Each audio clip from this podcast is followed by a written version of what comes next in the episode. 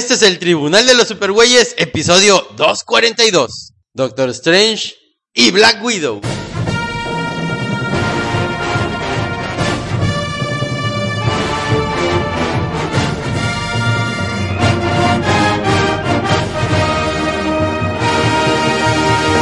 De todos los confines cósmicos del universo, se reúnen con papas y chelas las más poderosas fuerzas del bien que se hayan visto.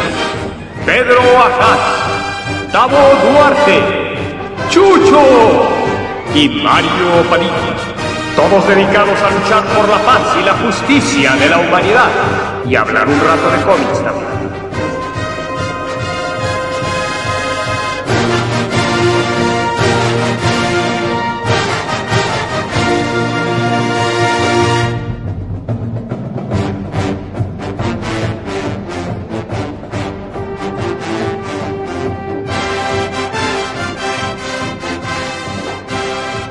Somos... Mario Padilla. Claro, Duarte. Y Pedro Haas. Y hoy, hoy, bueno, pues tenemos un episodio especial, pero medio raro, medio extraño, porque, pues de plano, eh, Mario entró en una depresión. No, mentira, nada más le dio hueva y dijo, Pedro, a ti te toca eh, manejar el podcast. Entonces, bueno, pues a ver qué tal sale esta madre. Cualquier queja, pues mentadas ahí al, al Facebook, mentadas por eh, Twitter. Y bueno, pues ya saben, no vuelvan. Twitter, ya saben, jóvenes por Twitter, eh, todo por Twitter y por eh, Facebook. Por Ajá. Facebook y por no, no, Twitter. es Facebook, Facebook, así, Ah, acento en la U, acento en la U. Pero bueno, este, ¿qué creen? Los supergüeyes fuimos al cine. Sí, no hemos hecho podcast porque nos valió madre y fuimos al cine. No, mentira, después les vamos a decir por qué no hicimos podcast, pero bueno, pues también, entre otras cosas, fuimos al cine y fuimos a ver tanto It como Mother. Tavo, ¿qué opinas de la peli de It? ¿Qué te pareció eso? ¿Viste eso? Estaba muy peludo eso. Ah, no, no, este. ¿qué te Hello, pareció? Georgie. We're all floating right, right down here, Bueno. Georgie. Cuando salió. Wanna el- float down here, Tabo? No sé. With Georgie? Pero cuando salió el chavito gordito que andaba viendo a la chamaquita, no sé por qué Mario y Pedro voltearon a verme y dijeron, ¿Tabo? Eh, bueno, eso creo que lo soñaste porque yo creo que más bien estaba viendo otra cosa en ese momento. Ah, no, no. Pues sí, este. Yo me sentí identificada con Beverly, con eso de salir con los perdedores. Pues ya que. No cheto, amigos. Ay, qué linda. Pero bueno, este. La verdad es que se me hizo una, una película que está bien hecha, me gustó. Le faltó como que algunos detallitos para estar genial, porque creo que hay momentos en los que, sobre todo el horror, o está muy bien hecho, muy, muy bien hecho, o hay momentos en los que digo, ah, ajá, esta escena de terror eh, no me gustó tanto, sobre todo me queda la sensación que en las escenas de terror daba para más. No mames, estarán padrísimas, Pedro. ¿Por qué? Me ver, tuvieron al borde del asiento. Bueno, pues te digo, a mí hubo el momento, hubo escenas de terror que sí me encantaron, que sí me parecieron muy adecuadas, y otras en que yo decía, ah, sí, están poniendo cosas feas, nomás por poner cosas feas, como que no me, no me, Pues ese es el punto del payasito, poner cosas feas. bueno, pues. Payaso. Pero bueno, sí, Ay, eh, pasaba lo mismo cuando uno, le tiene miedo al payaso. eh, bueno, pasaba lo mismo cuando uno veía a Cepillín, ¿verdad? O cuando uno veía a Ronald McDonald. Bueno, la feria ese pillín. Pero, floating down here. Come, Georgie, to float. No, la verdad, eh, mi querido Pedro, eh, mi querido Tavo, este, la película de It me pareció una muy buena película de horror para adolescentes. mm, Es una película de horror que, pues, no, no se va a lo más que puede. No, sí tiene. A mí me. Bueno, tal vez voy a decir spoilers, pero voy- son los primeros cinco minutos de la película, por Dios. Georgie, se acuerdan de Georgie, el niño que se asoma a la alcantarilla. La película plantea el tono que va a tener toda la película, desmembrando al pobre niño y la verdad es que es impactante porque realmente en cuántas películas vemos un niño siendo desmembrado. Realmente yo no me acuerdo de ninguna en donde haya, fuera de alguna película de guerra. Una o muy mala, la de Alien contra Depredador 2. un- la de la que están en la ciudad. Sí, matan a un niño, pero Sí. lo, a ver, a ver, es que una cosa es que lo maten y otra, o sea, aquí el niño le, le comen el, el- el brazo literalmente, o sea, se queda sin brazo y se ve el niño sin brazo y, el- y la sangre saliéndole, cosa que la verdad yo no me acuerdo de ninguna película que tenga una escena tan impactante. Sin embargo, con eso, la escena, la película establece un tono que no lleva a lo largo de la película porque no se vuelve a ver una escena tan impactante. Todo lo que sigue son pues, las distintas formas que toma el payaso Pennywise, pero no, realmente no son formas tan, tan impactantes. Exacto, yo creo que hay, hay momentos que sí son muy impactantes, otros que no tanto. Voy a estar en desacuerdo contigo con lo que dijiste de adolescentes. No sé si tú sepas que por mi trabajo lidio con adolescentes. Y bueno, pues hoy estaba eh, hablando justamente de las falacias, de cómo alguien puede manejar. Después de llegar 20 minutos tarde, por supuesto, ¿verdad? No, no, no. Como sabemos que Este, llegas. ay, bueno. Digo, no porque te haya balconeado No, no, no, un pero bueno. tuyo de que siempre llegas tarde. Pero bueno, en esa cuestión, Los este. volando y. Pedro, no, pues la falacia es, por ejemplo, como Juanito que Eh, acaba de levantar un avión. Pero, a ver, Vieron, Ay, ay, me picó el ojo, ay, ay. eh, en esa cuestión, Que este. Pedro es maestro. Entre, entre lo que estaba manejando de falacia, bueno, di un par de ejemplos y ellos comenzaron a platicar también.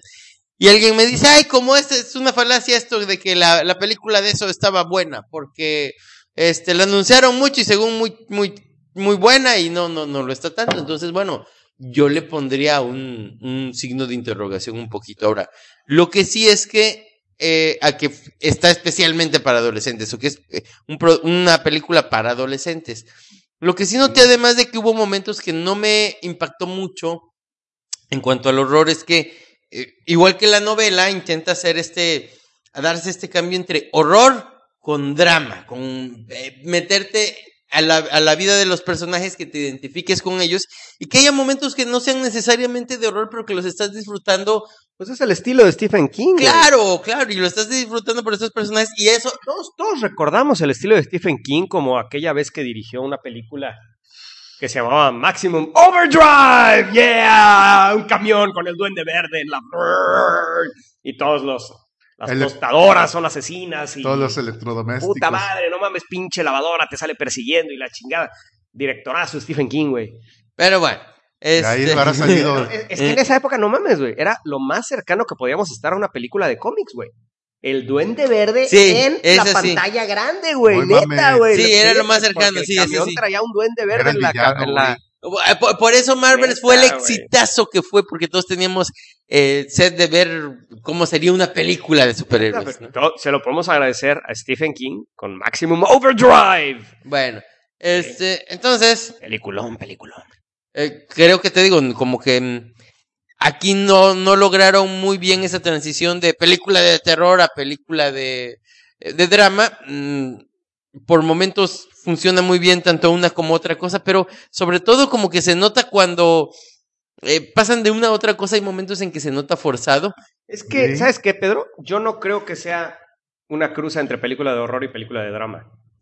Yo creo que es una película de horror y una película de aventuras. Sí. Sí, o sea, no, no es, es horror con aventuras. No es drama. Drama sería, por ejemplo, em, eh, ay, este, El Resplandor. Esa sí es drama, totalmente es, es drama mezclado con horror. Pero, y definitivamente la novela sí también. Es, la novela totalmente es drama. Pero esta película no, güey. Esta película es aventuras de chavitos. No mames, es como los Goonies. Sí, güey, es como los Pues, Goonies. bueno, cabrón. igual y eso, o sea, pero, pero, mezclada por ejemplo, hay, partes del que son que intentan como que ser medio em, reflexivas, medio. Por ejemplo, esta cuestión de que ay, todo mundo este sabe que están pasando cosas y todos lo ignoran y, y- y nos quedan así como que hay así de pendejos son los adultos. Este, así de pendejos son los adultos. Y bueno, aquí ya es un spoiler si tú quieres.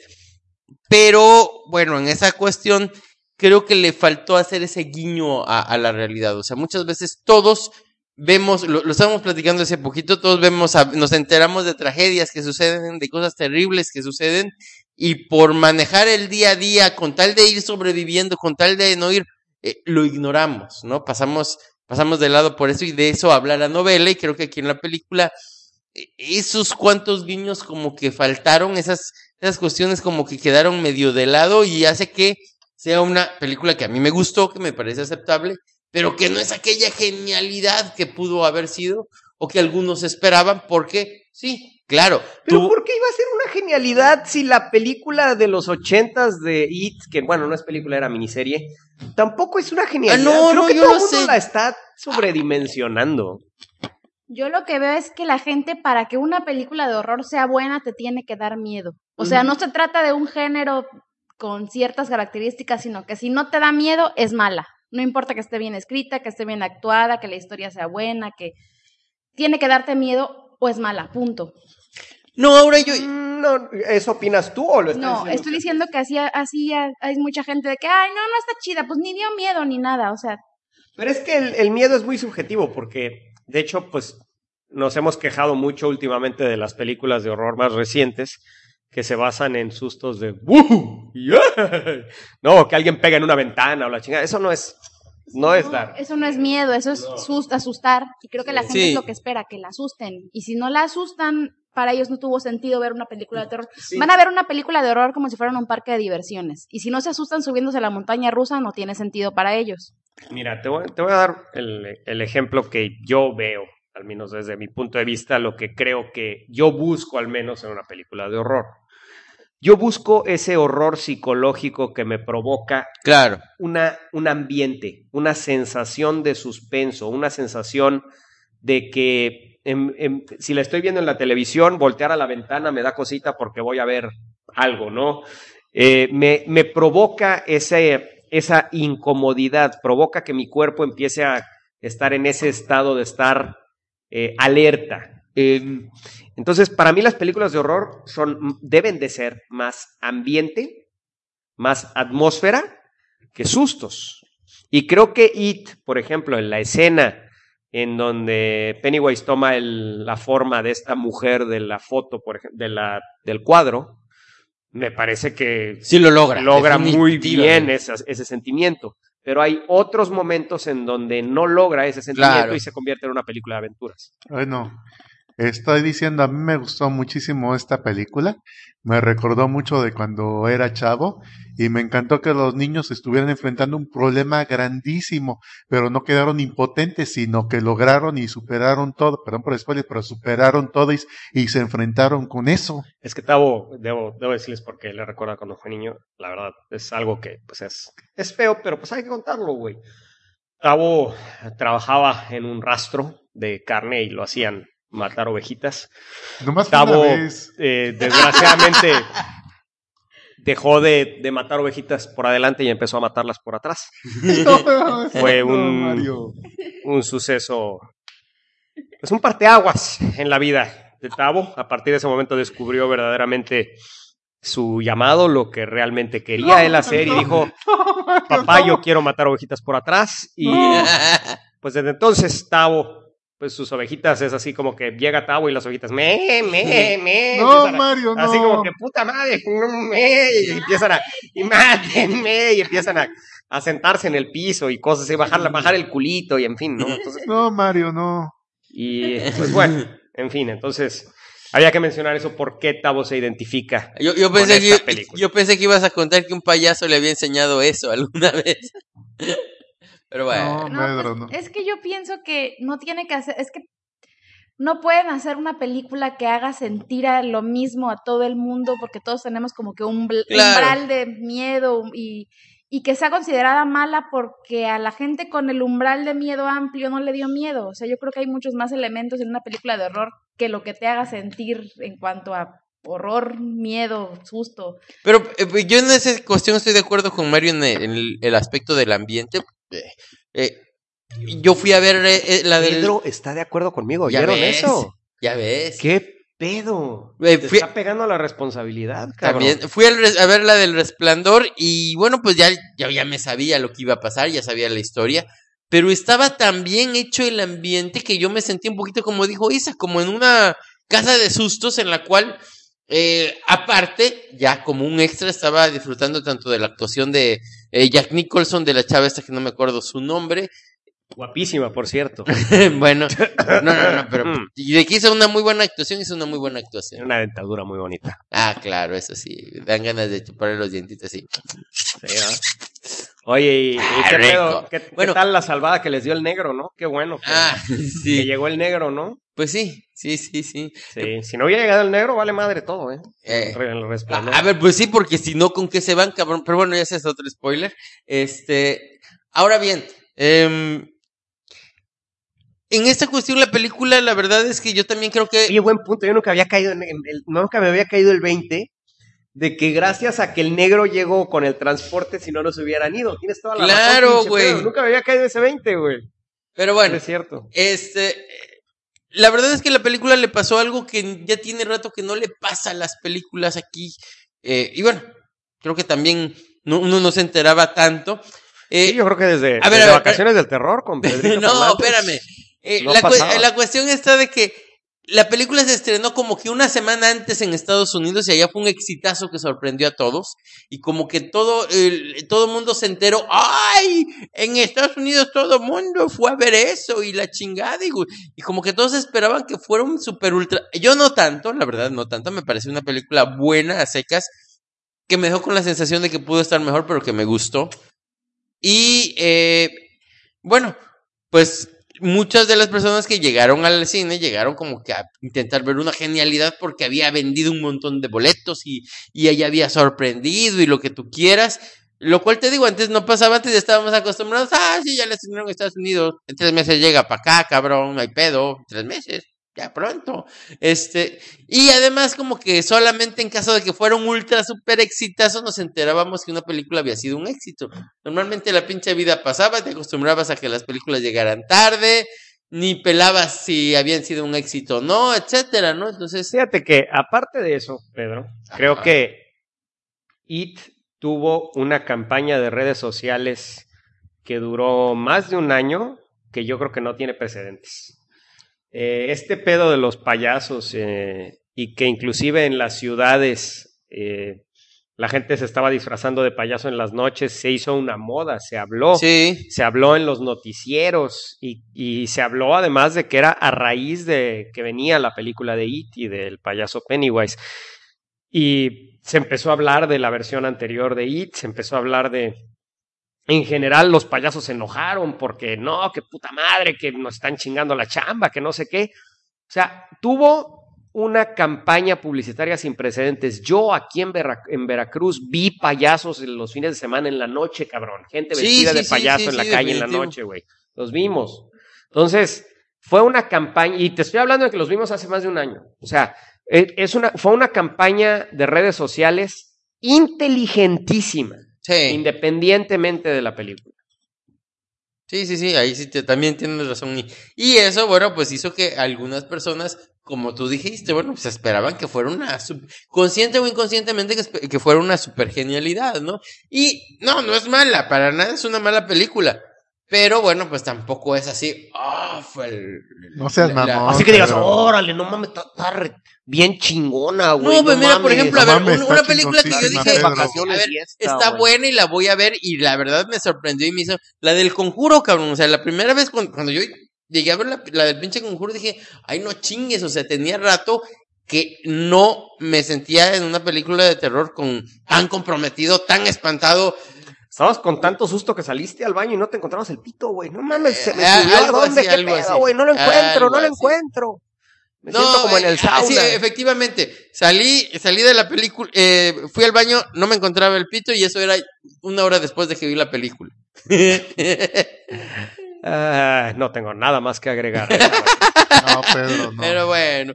Este, y bueno, también vimos una película bien normalita, este, demasiado comercial que se llama Mother, ¿verdad? Este, que aquí en, en Veracruz a la gente le encantó, están adorando esa Yo película. creo que sí le está gustando a todo el mundo porque la película lo último que tiene es ser aburrida. Yo creo que sí le está gustando a la gente. No mames, yo veo mucha gente mentando madres. Sí, La- Pedro tiene un concepto de mother muy este Eh, eh, bueno, para dar contexto, yo creo que todo el mundo sabe, es la película nueva del Darren Aronofsky, el que hizo El Cisne Negro. Em, pero Pedro tiene un concepto que ahorita les va a decir. Para mí es un episodio largo, muy bien hecho de la dimensión desconocida. Para mí. Bien. Eso es. Con una interpretación como, pueden, como podían tener los episodios de la Dimensión Desconocida, los episodios buenos de la Dimensión Desconocida, con tintes de horror como tenían los episodios buenos de la Dimensión Desconocida, y además es un rompecabezas. La película es literalmente un rompecabezas que tú vas armando conforme la ves. Y tiene varias capas de entendimiento. La puedes entender a un nivel, la puedes entender a dos niveles o inclusive hasta tres niveles. O sea, O a mí me parece, a mí me parece que tiene varios niveles de entendimiento Sí, y definitivo. mucha gente se que- y además me parece que la película está muy claustrofóbica por la manera en que está filmada, entonces creo que eso es lo que provoca que a algunas personas no les guste. Sin embargo, yo lo que sí digo de la película definitivamente es que lo último que es es aburrida, porque hay muchas películas pretenciosas que quieren dar significados eh, de la vida y en fin, y son aburridísimas, lentísimas. A mí lo que me encanta de Mother es que lo último que es es aburrida, es una película vertiginosa, rapidísima, que todo el tiempo te tiene tratando de armar el rompecabezas, todo el tiempo te tiene pensando, te tiene con emoción, te tiene con susto, te tiene con... ah, tienes toda una gama de emociones con esta pobre mujer, entonces, y lo, y lo vives con ella porque la cámara está todo el tiempo en tercera persona con ella, todo el tiempo está atrás de ella, en el- con lo más que ves es el cuello de ella. Entonces, definitivamente la película es claustrofóbica, es un poco desesperante a veces Eso por lo lo que, estás desesperó. viendo, por lo que estás viendo, te llega, pero ese es el objetivo de la película, es lo que busca la película hacer. Entonces, me parece una película inteligentísima, Sí. pero que también está tan inteligente que no es, pre- no es pretenciosa, güey. No me parece una película pretenciosa, no me parece una película mamona, me parece una película que está buscando entretener y ser un rompecabezas. Eh, Sí, yo creo que está buscando hacer un rompecabezas y que no te da las cosas digeridas, que no te da las cosas así eh, ya interpretadas al 100%, te dice, piénsale nada más, piénsale tú, eh, termina de armar las cosas, yo no te voy a dar una conclusión definitiva y por desgracia creo que por eso hay mucha gente que hasta se termina saliendo del cine, porque no está acostumbrada a eso, no está acostumbrada a decir, a ver, tú adivínale por qué está pasando eso, por qué está sucediendo esta cuestión.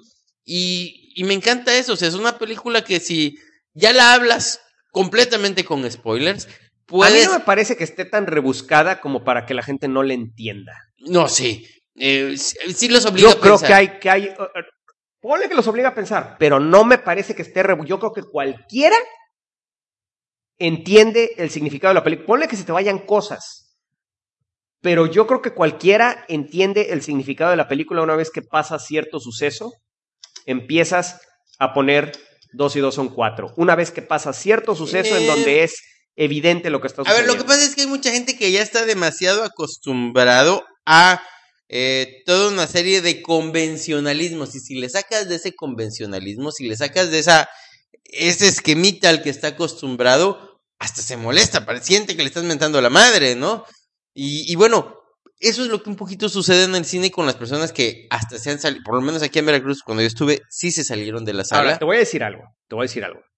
Yo vi el tráiler ya después de ver la película, porque todo el mundo me decía que era una película de horror. El tráiler parece una película de horror, parece una película de suspenso. Entonces puede ser también Igual. que sea un tema de marketing, porque y ellos y lo- ellos lo hacen con toda la intención, ¿eh? O sea, la gente que quiere vender la película, no necesariamente el director, simplemente dice, no, o sea, ¿sabes qué? Planteala como una película de horror para que, para que abarquemos lo más de gente posible. Y entonces la gente entra esperando una película de horror y ven una película totalmente diferente porque es gente que no... O sea, a mí me dicen, es de Darren Aronofsky, yo ya sabía qué esperar. Claro. Pero la mayoría de la gente no, güey. Yo Sí, no sabía sí. qué esperar. No sabía nada de la película cuando entré. Y sí me desesperó un poco. La claustrofobia y la impotencia me desesperó un poquito porque son las cosas que más me desesperan en una película, hasta, hasta en la iluminación y todo. Pero como dijo Isa, ni un minuto dejé de ver la pantalla. Tavo no, se durmió. Tavo no se durmió. Eso, eso es sin precedentes. Un hecho sin precedentes. Tavo no se durmió. Pero hasta la fecha no sé qué pensar de esa película. Ah, Bueno, ahí está. Yo lo que- Entonces, ah, di- dice Mario, no está como para que la gente lo- no lo entienda. Y Tavo no sabe qué pensar. No, pues sí entiendo, pero no sé qué, pen- o sea, de, no sé si revisarla de buena o mala o no sé qué. Pues, yo Todavía creo la estoy analizando. que el problema no es que la gente no la entienda, sino que no está acostumbrada. No, no, es, no es la costumbre, no. No les gusta el simbolismo, por eso no pegó el demonio neón, por eso no, no pegan estas cosas que, que no es una historia convencional con su... eh, bueno, aquí sí podría decir que hay, hay inicio, desarrollo y conclusión, o sea, no tiene ningún problema con ese tipo, pero el que pasen cosas que a primera vista no tengan sentido, para la mayoría de la gente, aunque las entiendan, ellos siguen pensando que no tiene sentido, no es algo que se ve en una película. O sea, Sí. una película tiene que ir y, y, este, bueno, le voy a decir a mi mamá que me voy a casar. Ya le dije, se enojó. Chin, ahora vamos a contentarla. Ya la contenté, nos casamos, punto. Eso es una película normal para la gente. Si les mete simbolismo de que cuando la mamá se enojó, miró hacia el horizonte y apareció otra luna en el cielo y ya pones ese tipo de cosas, la gente saca de onda. Aunque entienda perfectamente de qué se trata la luna en el cielo extra, la gente saca de onda porque es algo que no, no tiene por qué ir ahí, entonces no tiene sentido, entonces es estúpido. Bueno, mira, para mí una película en donde hay dos soles y entonces tenemos toda esta escena en el atardecer con dos soles y está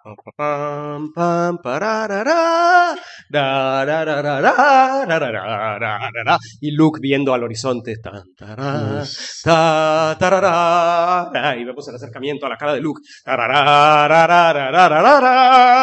no mames y yo así, me siento yo cabrón igualito güey igualito me siento yo cuando veo al horizonte nada más que yo veo un solo sol güey. Danos una recomendación porque ahorita la Star Wars sale en diciembre, pero ya vi que Marvel empezó a sacar cómics de precuela, de camino a esto y entre No este y aquella. Sí, sacó ahorita la de... no sé absolutamente nada mi querido Tavo porque No. pues ya sabes que no soy muy adepto a los cómics No, de Star pero Wars estoy diciendo supuestamente en continuidad y que te van a decir ya lo que viene acá.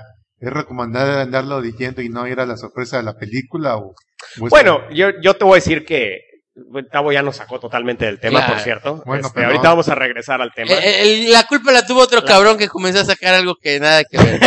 bueno, eh, a ver, rápido, güey. La verdad es que todas las películas de Star Wars yo me las he spoileado solo porque o he leído la novela o he leído la adaptación al cómic. Solo la única que he visto sin saber ni qué pedo es eh, el episodio 7. Force Todas las demás leí la novela o leí la- la- el cómic antes. Hasta Rock Porque One. siempre ha salido uno. Ok, Rogue One tampoco, tienes toda la razón. Rogue One tampoco me la spoileé antes. O sea, las, estas últimas películas recientes. Pero episodio 1, 2 y 3, eh, la- los otros episodios 4, 5 y 6, todos habían leído la novela antes de siquiera ver la película. Entonces, sí te voy a decir que sí hay esta tradición o costumbre de sacar la novelización y la adaptación a cómic antes de que la película salga, sí, y sacar los muñequitos y toda la mercadotecnia antes de que la película salga. Entonces, inclusive yo he tratado de no spoilearme cosas, no metiéndome a la juguetería de Walmart, porque puedes spoilearte cosas simplemente con meterte a la, al- al- a la juguetería de Walmart porque ves figuras de lo que va a suceder en la película. Entonces, mi recomendación es, si no quieres spoilearte la película, no veas nada ni leas nada y espera a ver la película. Ahora, a mí en lo personal me gusta mucho leer las novelizaciones. Pedro, ¿qué ibas a decir de madre? Bueno, ya leí ese co- el, el primer cómic, ya salió el segundo. Eh, está regular. ¿Madre? Eh, Ah, de madre, de madre. Bueno, ya se pues, acabó el avión, güey. Ah, Madre está con madre, la verdad. Ah, sí. Vayan a ver. Bueno, pues mira, de madre te iba a decir, me gustó mucho y se me hace una... mm, Inició y la verdad se me hace una película que me recordó a, lo- horror, eh, como el horror de Edgar Allan Poe, en la cuestión de que buena parte del horror no es de un monstruo, no es de eh, un ser sobrenatural que viene a hacer cosas terribles o que tiene poderes sobrenaturales, sino de la misma naturaleza humana, sino de hasta dónde podemos llegar eh, si nos dejamos llevar por esa parte oscura, si nos dejamos llevar por nuestras debilidades también. Y de repente yo estaba metido en ese rollo y decía, ay, qué chida película.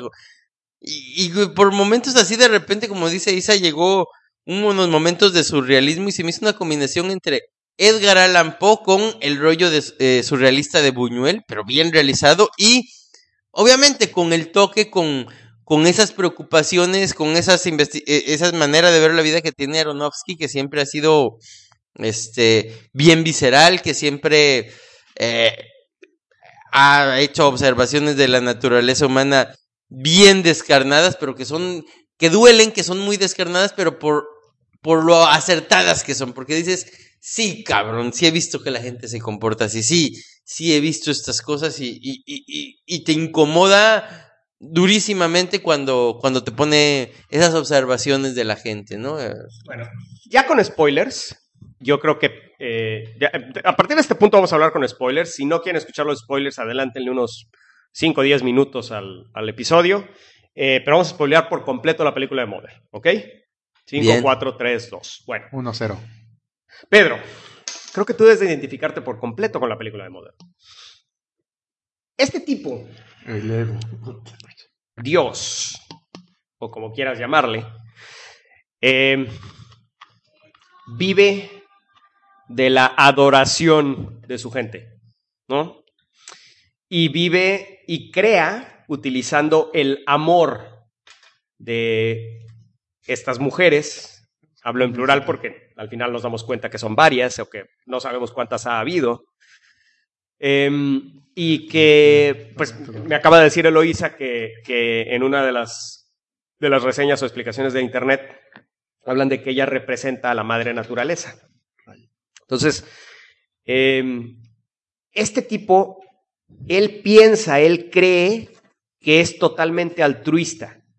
Él cree que está haciendo lo mejor, que está, que es, que está siendo la mejor persona que puede ser cuando realmente está siendo brutalmente egoísta y está siendo brutalmente malvado con su esposa.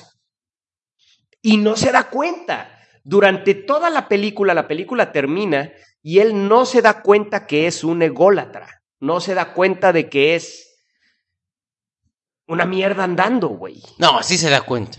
No. Vele la cara al final. No se da cuenta. Eh, no. A ver, Y si se da cuenta, le vale madre. y si se da cuenta, le vale madres. Exactamente. Exactamente. No, yo, yo creo que al final sí Entonces- se da cuenta y efectivamente. creo que, que es un sentimiento muy humano Claro. y conozco a mucha gente así, de verdad, que piensan que son muy humanos, muy altruistas y dan, son los clásicos que ponen en el Facebook. Puta, a ver, dame un ejemplo de esos posts de Facebook que todos conocemos perfectamente. Ay, pues podemos dar un ejemplo muy cercano al podcast. Ay, Como cuando Padilla metió un café y no Mario, las reglas están para acatarse.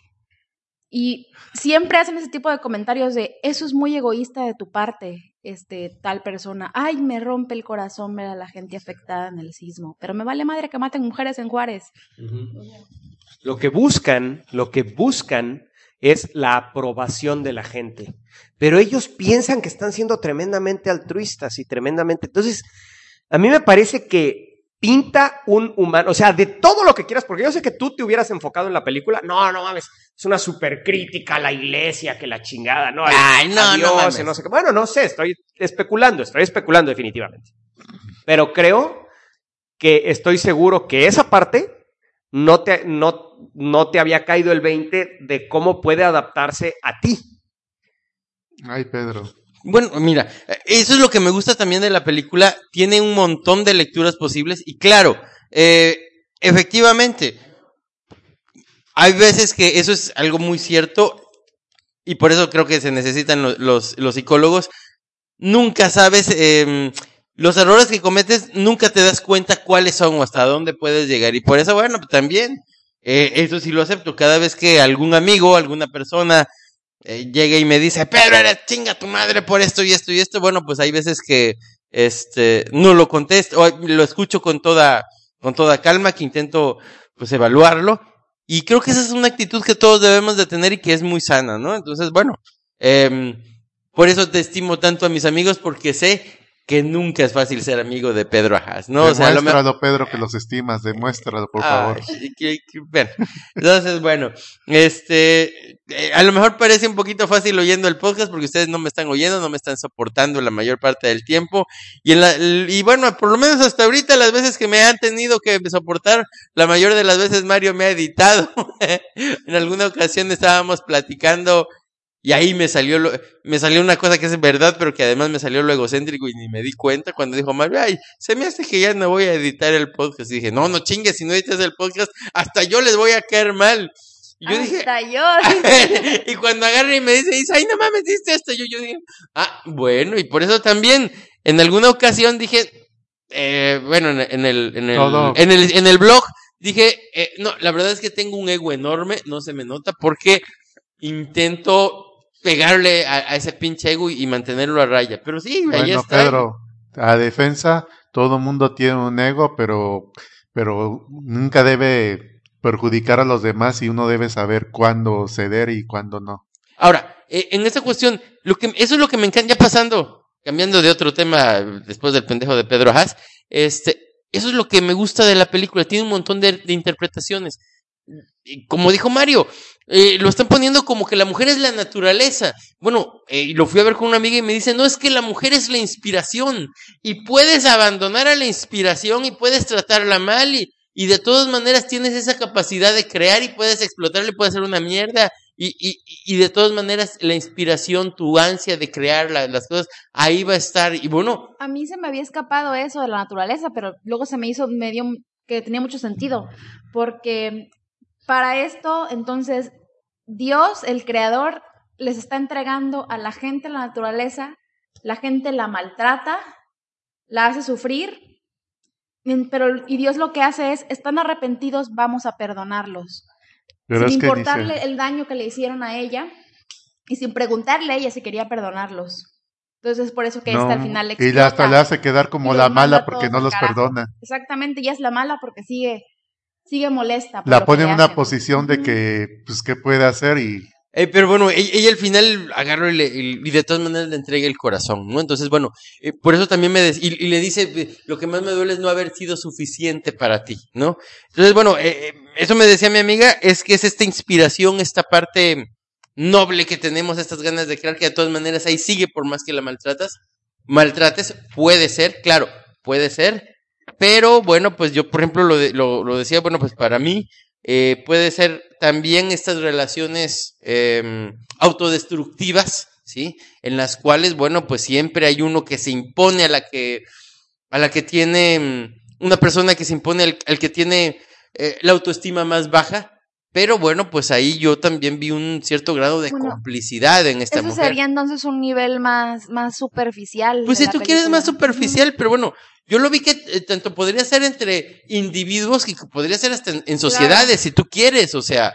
Pero bueno, también ahí hay esa complicidad, porque la misma chava era para que le dijera, te vas a la chingada, ya mataron a mi hijo, ya pasó todas estas cosas, y de todas maneras le dice, me duele no haber sido suficiente. Ah, es decir, eh, tú tampoco has resuelto tus problemas, tú sigues teniendo una autoestima bajísima y hasta estando tirada así medio muerta, aceptas que te arranquen el corazón. Aceptas No, pues es que la idea de la película es humanizar a las deidades. Humen- o sea, el, que, yo creo que la premisa de la película básicamente es qué pasaría si Dios o cualquier fuerza sobrenatural de creación tuviera sentimientos humanos.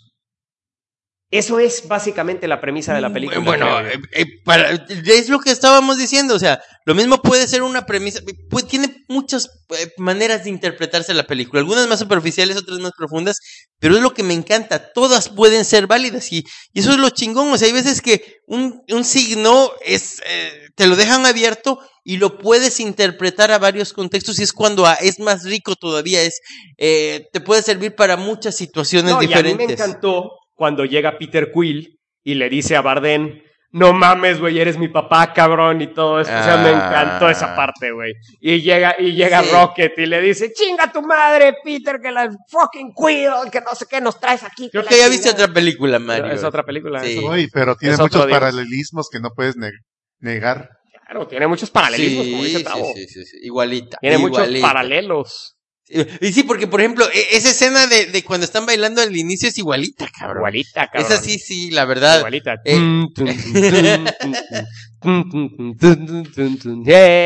Eh, Pero ¿no? la no, neta no, sí, no, Pedro. no, no, no, pero bueno. La neta sí, Pedro. Busque, Hasta los- busque usted en YouTube nuestro video de No. I'm Pedro. No mames, a los diálogos al final me recordaron como no tienes idea de esa película. Ajá. Sí. Ok. ah, Bueno, Silencio de todos. Bueno, entonces, eh, ¿algo más que quiera usted decir sobre... Ah, no, per- perdón, perdón, damas y caballeros. No soy yo aquí el que lleva la batuta el día de hoy. Mi querido Pedro, por favor. Eh, ¿Algo más que quieras decir tú, Mario, de... Yo ya terminé, mi querido Pedro, yo ya me estoy limpiando. Bueno, bueno, pues... Y a partir de este momento estamos teletransportando a Chucho. Chucho, Chucho, Chucho. Chucho. Chucho. Chucho, este, creo que la cola te apareció en otro lugar que no debía, cabrón. Yo no traía cola, que me pisen. Ah, eso explica todo. Bueno. Ah, ya corregimos a... Estamos corrigiendo. Ya, ya corregimos a Chucho. Bien. Bueno, Chucho... bien. Sal. Este, bueno, pues Chucho, te informo que... El otro día, el idiota de Tavo iba pasando caminando por la teletransportadora cuando Chucho iba llegando. Y la verdad fue muy desagradable. No, Mario, no. Una mezcla de Tavo y Chucho. Bueno. Horrible. Fue difícil separarlos. No voy a Sí. decir más. Creí que lo- haberlo soñado, pero no, parece que sí. No, sí, No, no, Chucho, fue una experiencia horrible para todos. Sí. Salpicó bastante la cosa. Sí, sí. Bueno, este... Y luego la cosa quería. No sabemos por qué se encorvaba, parecía que quería cogerse a sí misma, no entendimos por qué. Fue algo horrible. Pero bueno, lo Ya pasó, ya pasó. Lo, lo solucionamos con la ciencia. Gracias a la ciencia. Así es. Bueno. em, bueno, pues Chucho llegó justo en el momento adecuado porque él no vio Mother. Eh, no lo spoileamos, entonces, bueno, pues a usted puede escuchar. Sí, lo spoileamos, se chingó. Eso le pasa por gustarle este podcast retorcido. Entonces, bueno, cada quien sus gustos. Y bueno, pues ahorita estamos ya con un, eh, un tema medio pende un tema medio pendejo, pero que es, eh, sí es algo que quería decir. Bueno, Mario, ahorita se me olvidó, pero eh, te quiero prestar un hardcover. Una, un, un cómic de pasta dura, una recopilación. sí, ya sé que tú tienes rato que no lees este versiones impresas. Este, No mames, la portada pesa mucho y la cargada, güey. y bueno, ya ves. Este es el de Ragnarok de em, Walter Simonson y la verdad está ya lo bast- leí. ¿Ya leíste Ragnarok? Pues leí la corrida de Walter No, Simonson. no, no, no, lector. no, no, no, no. Este es eh, Walter Simonson haciendo algo independiente, su cómic independiente acerca de leyendas este de los vikingos, ¿no? Oh, no tiene nada que ver con su corrida en Thor. No, no, no, no, no. Son leyendas nórdicas adaptadas aquí por eh, una historia de leyendas nórdicas eh, por Walter Simonson. Sí hay, pues, alguno que otro guiño a, a, a- a la cuestión nórdica, si tú quieres, pero no hasta ahí. Eh, y bueno, pues la verdad es que fue toda una experiencia leerlo, verlo. Y te quiero pedir un gran favor. Si te lo presto, Mario, ¿me harías un favor? Sí, cómo no, por supuesto, claro. Léelo como se debe, pendejo. No andes con puterías. No A ver, las veces que Mario me ha prestado una pinche hardcover o recopilación me dice, Pedro, 45 grados. No, no, no, no, cabrón. Si vas a ver, está tan bien dibujado que si vas a ver una doble página, se abre así completa, así, hasta que esté completamente así plana, como si fuera un, un mapamundi, un, una- un planisferio. Así se abre, cabrón. Por eso Para que- que lo veas todo y se vea chido, chingón, como se debe. No le tengas compasión, cabrón. Por eso es- tienes también cuidadas todas tus cosas. Y, y no, pero es que así se debe de... A ver, para eso le, le hicieron hardcover y hasta... hasta, hasta le, le- Solo dime algo. Con este no te hiciste ninguna chaqueta, o sea, está limpio. No, ah, no, es más, Es que me ha tocado que me presta cosas y vienen pegadas las páginas, entonces. eh, es más, para... Siento. eh, para eh, porque yo ya, este es el segundo, eh, ya ahorita tengo uno que ese es para prestarlo al resto del mundo, para que veas que te aprecio. Este te lo presto solo a ti, porque va a ser el, el con el que me voy a quedar, que se va a quedar guardadito en mi casa, el otro va a ser para prestar. Y para que no tengas miedo, te lo voy a prestar hasta con el plastiquito así envuelto, envuelto en plastiquito mira, para que tú lo abras. Es- este fin de semana, en mi hora de leer cómics, sábado a las 12 del día, en el café, va Ay. a ser el cómic que lea. Pero lo abres bien, cabrón. Es como si llegaras con una vieja y le, y le das nomás de besitos y- No, no, no, hay que darle un fajezote. y lenguazo meterle acá y medio. Exacto. Y, y jalonear. Exacto. Mordidas y de todo. Exacto, exacto. No seas pendejo, cabrón. Ah. Entonces, este, en esa cuestión, te digo, vale la pena verlo. El, el dibujo yo lo disfruté un chingo. La verdad es que eh, no te. Y, y, y te lo doy así, no nada más por cualquier cosa. Ya me, me lo eché como dos veces, lo leí como dos veces, pero lo que me encantó de la me primera imagino. vez, eh, de la primera vez que lo leí, efectivamente, que lo estaba leyendo y no nada más era la experiencia de verlo, de, de lo bien que estaban los dibujos, porque sí, la verdad esta edición tiene muy bien los colores y todo, sino hasta el olor del pinche cómic nuevo, cabrón, como es, como es este... mm, Mezclado con tu caca, no mames. ah, no, no, no, es que, es que aparte, efectivamente, estaba cagando y estaba tan claro el olor del cómic nuevo que que no, no, no olía nada, o sea, olía, nada más te tenía el pinche olor de, de- del, del cómic nuevo, así cuando lo estás hojeando y cuando, o sea, esa pinche sensación de agarrar un cómic nuevo y no nada más, este, que esté tan bien impreso, que esté tan bien hecho, sino además que te llegue hasta el olor del, del, de, del- de lo que estás leyendo, poca madre. Y te digo, no te preocupes en abrirlo como si fuera un planisferio de ver las imágenes así, porque, bueno, pues Sí, porque he abierto un chingo de veces un planisferio, güey. eh, sí, claro. Porque, bueno, Ni siquiera yo he abierto un planisferio. La y me verdad, la nunca he paso. tocado Pero- un pinche planisferio. pero, pero, pero, pero a lo que voy es, aquí, ca- cabrón, para eso lo hicieron en pastadura, pero eso hasta, te- hasta está medio cocidito, cabrón, para que no se deshaga, güey. Esa es la, la idea. Se pueda manejar, que se pueda, que tenga esa pinche fortaleza de la pinche edición que aguante los madrazos, cabrón. Entonces. Muy bien.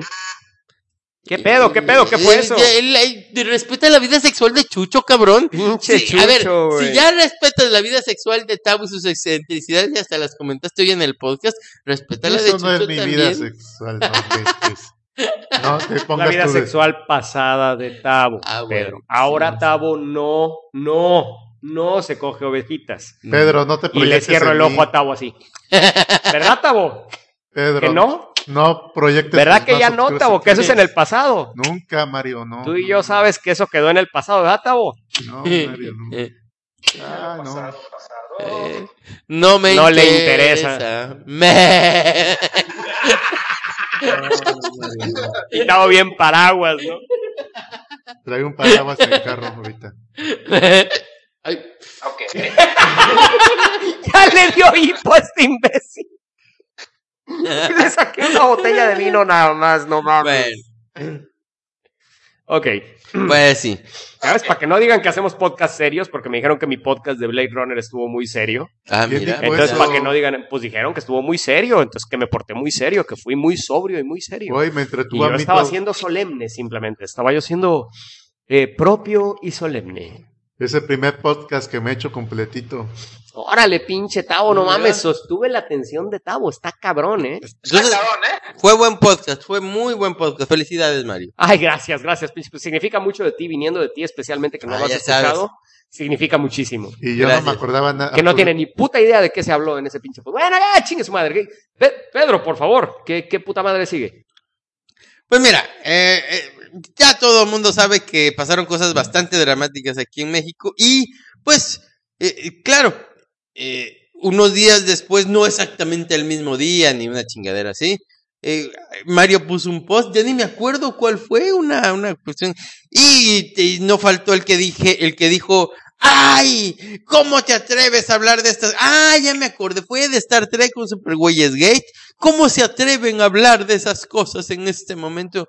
Y yo fui el primero que dije, a ver, espérate, o sea, a ver, primero, eh, estamos en una ciudad donde no, no, no está sucediendo eso, no podemos hacer inmediatamente algo.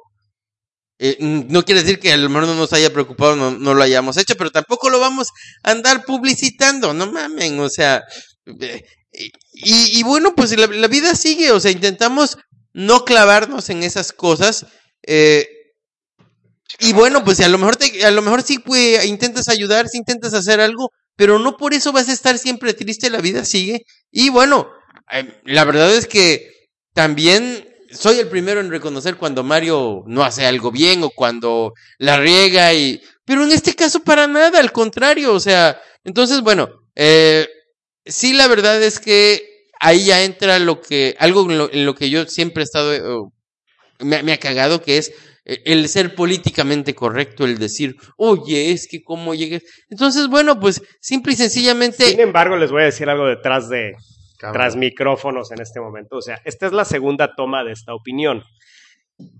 Hicimos que Pedro, o sea, porque Pedro llevaba como cuatro minutos hablando y agradeciéndoles a los rescatistas y diciendo lo que... se Que dijo además es lo que En opino. todos los medios y en todos los. Que además- Y todos lo opinamos. O sea, claro. todos lo opinamos. Simplemente es también. el hecho de, de, eh, el tema aquí es, obviamente, puta madre, pues todo mundo se volcó porque está chingón, güey, qué bueno que todo mundo ayudó, pero realmente las cosas suceden todo el tiempo, hay cosas terribles que están sucediendo Claro, de todo acuerdo. el tiempo y, y- y- y- mira, hay quien más inteligente, lo voy a decir más inteligente que Ah, yo. ¿Puedo dar mi...? Bueno, es que después de lo que pasó, no, yo no me atrevía en mi Facebook perso- personal a poner absolutamente nada que no tuviera que ver con el temblor hasta que pensé, bueno, pues, ¿por qué chingados no? Y, el, y puse un post, ok, la vida sigue, y el que no le guste, que me elimine, porque está terrible eso de que tenemos ahora la obligación de sentirnos de tal o cual manera en público. Cuando no pasa nada, entre comillas, porque México vive en tragedia, matan mujeres a cada rato, niños violados Claro. a cada rato, este, narcos por todas partes, y la gente no deja de salir de fiesta ni deja de, de, de ser feliz. Y ahora resulta que como este hecho fue, se concentró mucha muerte y mucha destrucción en un día, y esto llama mucho la atención, y es horrible, por supuesto, ahora no teníamos derecho a, a hacer nada ni a hablar de nada que no tuviera que ver con esto, cuando ignoramos la tragedia todo el tiempo. Entonces, De hecho, ni siquiera hicimos podcast. No se hizo Entonces, ni se puso nada en la página en varios días. y yo me pregunto, ¿por qué? O sea, una cosa es que ayudemos, que no nos burlemos de estas cosas, Ah, claro, que supuesto. respetemos sí. el dolor de la gente, y otra que nos vengan a pedir que detengamos nuestra vida y que yo esté de luto por una abuelita que no era mía, por ejemplo. O sea, una cosa es que yo lamente la muerte de tu abuelita y otra cosa es que yo vaya a llorar por la muerte de tu abuelita. Puedo, puedo apoyarte, puedo ir a- al, al funeral, puedo llevarle flores, pero no me puedes pedir que yo detenga mi existencia por algo que no me afectó directamente. Además, no está bien, es sumamente egoísta. Y, y lo peor es que muchas de las personas que te lo están pidiendo no les afectó directamente. Solo están queriendo ser como Bardem en la película. Quieren querer ser los altruistas, los que se ven, los que quieren ser eh, los que son políticamente correctos en Facebook. Y estoy Bueno. segura que a la gente a la que le afectó directamente ni siquiera se estaba ocupando del Facebook, ni siquiera se estaba ocupando del podcast. O sea, esa gente no se pudo sentir ofendida porque tenía cosas muchísimo más importantes en qué pensar que en lo que alguien ponía en el Facebook. Entonces, el resto de la gente a la que no debería ser tan susceptible a estas cosas, la que se atreve a juzgar a los demás. Y como digo, cuando se supone que no pasa nada, tienes la obligación de ser feliz. ¿Cómo se la pasan criticando a Mario que porque nada le gusta? Entonces, si no eres feliz, si no hablas bonito de todo, si no pones imágenes de paisajes con frases positivas o mamadas de Paulo Coelho, eres un amargado y, y- y le cagas a la gente, Es- entonces estás mal. Y si se te ocurre poner algo chistoso tres días después de que, no sé, mataron al abuelito del señor de la tienda de la esquina de Chacaltianguis y que no te llegó a ti eso para nada, entonces eres un insensible y eres un falto de empatía y, y se me hace, la verdad, hipócrita, se me hace egoísta por parte de la gente que te exige sentir cosas nada más por quedar bien y se me hace enfermizo. Estamos en una era enfermiza con obligaciones sociales que no tenemos por qué tener. O sea, ya no nada más tengo que saludar de beso a una tía que veo cada tres años porque si no mi mamá me dice que es que grosera porque es familia, aunque solo comparto la sangre con ella, sino que aparte también tengo que poner cosas que a gente que ni, ni con la que ni hablo todos los días ni nada, la haga sentir cómoda porque si no, qué horror de persona soy. O sea, esto está ya llegando demasiado lejos. No es como el, el- lo del que estaban diciendo el otro día de la nieve de vainilla. Bueno, ya sé que es helado, pero a mí me encanta mucho el helado de vainilla y todo eso y puedo comprarme una nieve de vainilla cuando quiera, pero si hay un niño en África que se está muriendo de hambre o niños en Veracruz que no tienen para un helado, ¿debo dejar de comer helado que tanto me gusta nomás por andar pensando en ellos? Exactamente, entonces quiero ver si esa gente que nos exige que tenemos que hablar nada más del sismo y nada más compartir cosas tristes del sismo, también deja de comer helado cuando se acuerda que hay niños en, en África que no pueden comerlo. O si, no sé, deja de comprarse unos zapatos nada más porque hay gente que no tiene piernas y pues qué egoísta comprar zapatos cuando hay gente que no, Ah, puede puedo usarlos, ¿no? comprarme el nuevo Mario Bros porque hay gente que se está muriendo de hambre y cómo puedo gastar tanto dinero en El eso. tema es, sin irnos a lo específico, esa Ay, no. hipersensibilidad a ofenderse. Hay gente que está activamente buscando con qué ofenderse en redes sociales. Y eso es todo un tema. Todo un tema que se está hablando a profundidad.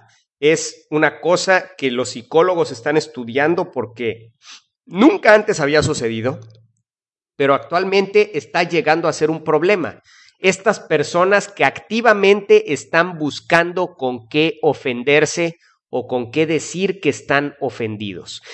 Y, desgraciadamente, personas como yo, que somos muy abiertos y decimos las cosas como las pensamos, sin filtros, ofendemos a esas personas generalmente o agraviamos a esas personas o somos blancos fáciles para esas personas que están buscando con qué ofenderse. Esa es la palabra. Personas que ponemos las cosas como son o que somos abiertos y nos quejamos de las cosas, somos los blancos más fáciles para esas personas que están buscando activamente con qué agraviarse, con qué ofenderse. Y bueno, tú además tienes otro par de elementos por ahí que también te hacen vulnerable a eso, pero ya después. ¿Como cuáles? Eh, como cuáles. Ay, también luego te enojas con cualquier.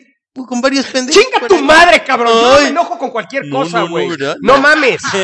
O sea, no mames, güey. Ahora resulta que me enojo con cualquier mamada. ¡Puta madre! Pero bueno, es. eh, ¡Puta madre! oye, a- a- ¡Puta madre! en todo caso, ¿quién es Mario, perfecto? no, Mario, Ahora, eh, también está la cuestión. Eh, también está la cuestión de que, bueno, pues igual, todo está, efectivamente hay mucha solidaridad, todo está muy bonito, pero la cuestión está, ¿qué haces al día después? Yo vivo en un, o más, más bien mi mamá vive de un pueblo donde me dice una vez un conocido y tiene razón. El mejor lugar para vivir, si te va mal, si te pasa algo malo, es en Alvarado, porque todo mundo se preocupa y todo mundo hace una cooperacha y te ayudan y, ah, pero que no te vaya bien, les vales madre, y te puedes decir, ay, y hasta, y hasta, este, dicen, ay, no importa, eh, está bien, este, si, si se pe- pegó, tiene dinero para, ¿Y quién decide a quién le está yendo bien y a quién le está yendo Exacto, mal? pues también es algo muy, muy. Ahora, en esa cuestión, eh, me da mucho gusto ver todas esas cuestiones porque nos recuerda que también tenemos la capacidad, a, pesar de que hay quien dice que vivimos en un país donde la gente es, X o Y, y, creo que a veces pecamos con odiarnos a nosotros mismos o, o sentirnos demasiado mal por las estupideces, siendo que en todos los países hay estupideces y hay brutalidades, pero em, la cuestión está en que sí nos damos cuenta de que tenemos esa parte muy noble, muy solidaria, pero ¿qué pasa el otro día? ¿Qué pasa les- cuando, cuando nos damos que- cuenta que de todas maneras eh, hay cosas muy incongruentes, hay una cotidianidad muy incongruente que sigue ahí? Y lo puso una amiga, Cristina, que también ha estado poniendo, porque ella es chilanga de toda la vida, ha estado poniendo información confirmada y cuál no está confirmada, etcétera. Decía, bueno, eh, el problema es nuestra cotidianidad, es nuestra vida diaria, porque nuestra vida diaria es la que hizo que este, que estas cosas fueran así de graves, que este temblor nos afectara tanto. Y si para ti esta normalidad es tan así, al rato va a pasar otra cosa peor. Entonces, tenemos que cambiar también nuestra vida diaria, ¿no? A ver, yo, yo lo digo con todo conocimiento de causa porque trabajo, y esto a lo mejor no debo de decirlo, pero pues trabajo para una organización inter- internacional que habla precisamente de este tipo de cosas, habla precisamente de, eh, este tipo de incidentes a nivel mundial.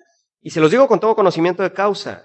El tema de las redes sociales se está convirtiendo en, no sé si un problema, pero sí es algo que todos, lo, todos tenemos que manejar y todos los países están tomando conciencia de eh, las consecuencias que puede tener un tema mal manejado en redes sociales. Ay, güey, nomás te pasé- Hablamos de, pa- de países completos cuyo Producto Interno Bruto viene del turismo, que gracias a las redes sociales o a un incidente que sucede, pierden por completo, por un mal manejo de medios, por un mal manejo, pierden ese Producto Interno Bruto tan, tan importante para ellos. Entonces, A ver, bueno, pero, pero también, si lo perdieron es porque era bruto. el Güey, nomás ve lo de. United que cuando sacaron al chino ese del avión. bueno, ahí te voy a decir, no, no, eh, eh, no confundas empresas privadas con países países y poblaciones. No, no, no, no, no. no, no, sea. no.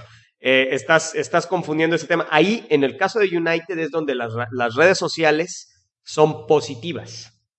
Pero hay momentos en donde las redes sociales se, pueden tornar negativas, se pueden tornar contra un pueblo completo, contra...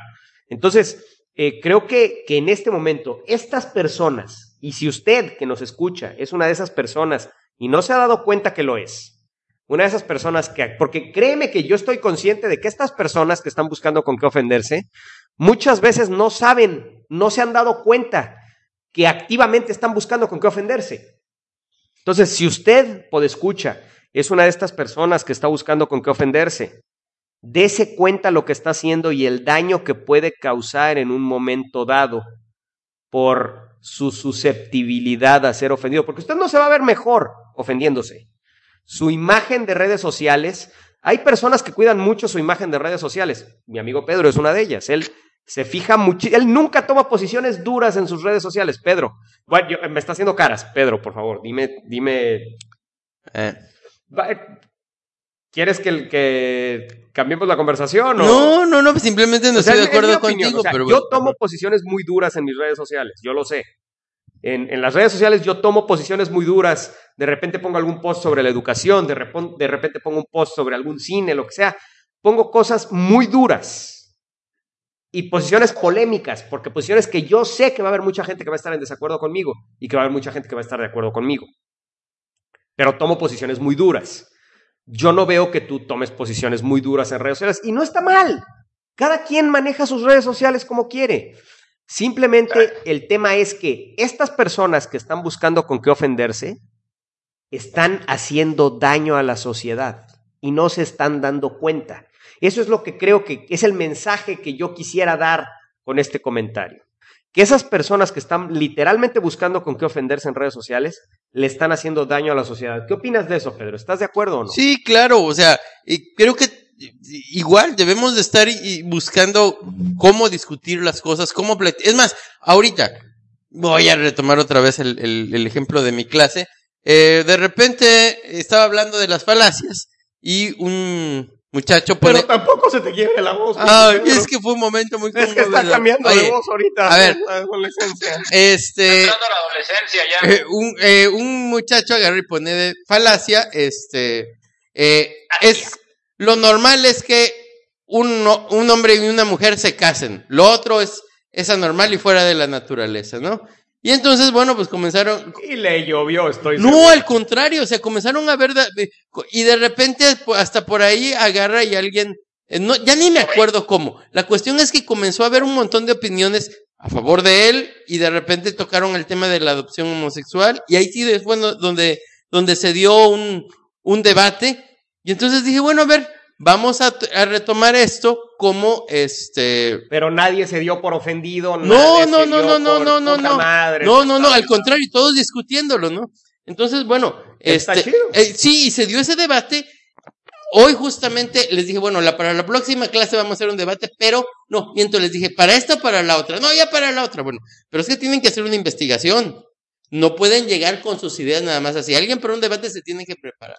Ah, bueno, sí la entregamos para mañana, la mayoría entregó la tarea, estuvo bien, lo que ustedes quieran, ¿no? Entonces, eh, igual se dio hoy una, una discusión en la cual, de hecho, yo cuando me di cuenta, era una minoría la que estaba en contra de la, de la adopción por parte de parejas homosexuales.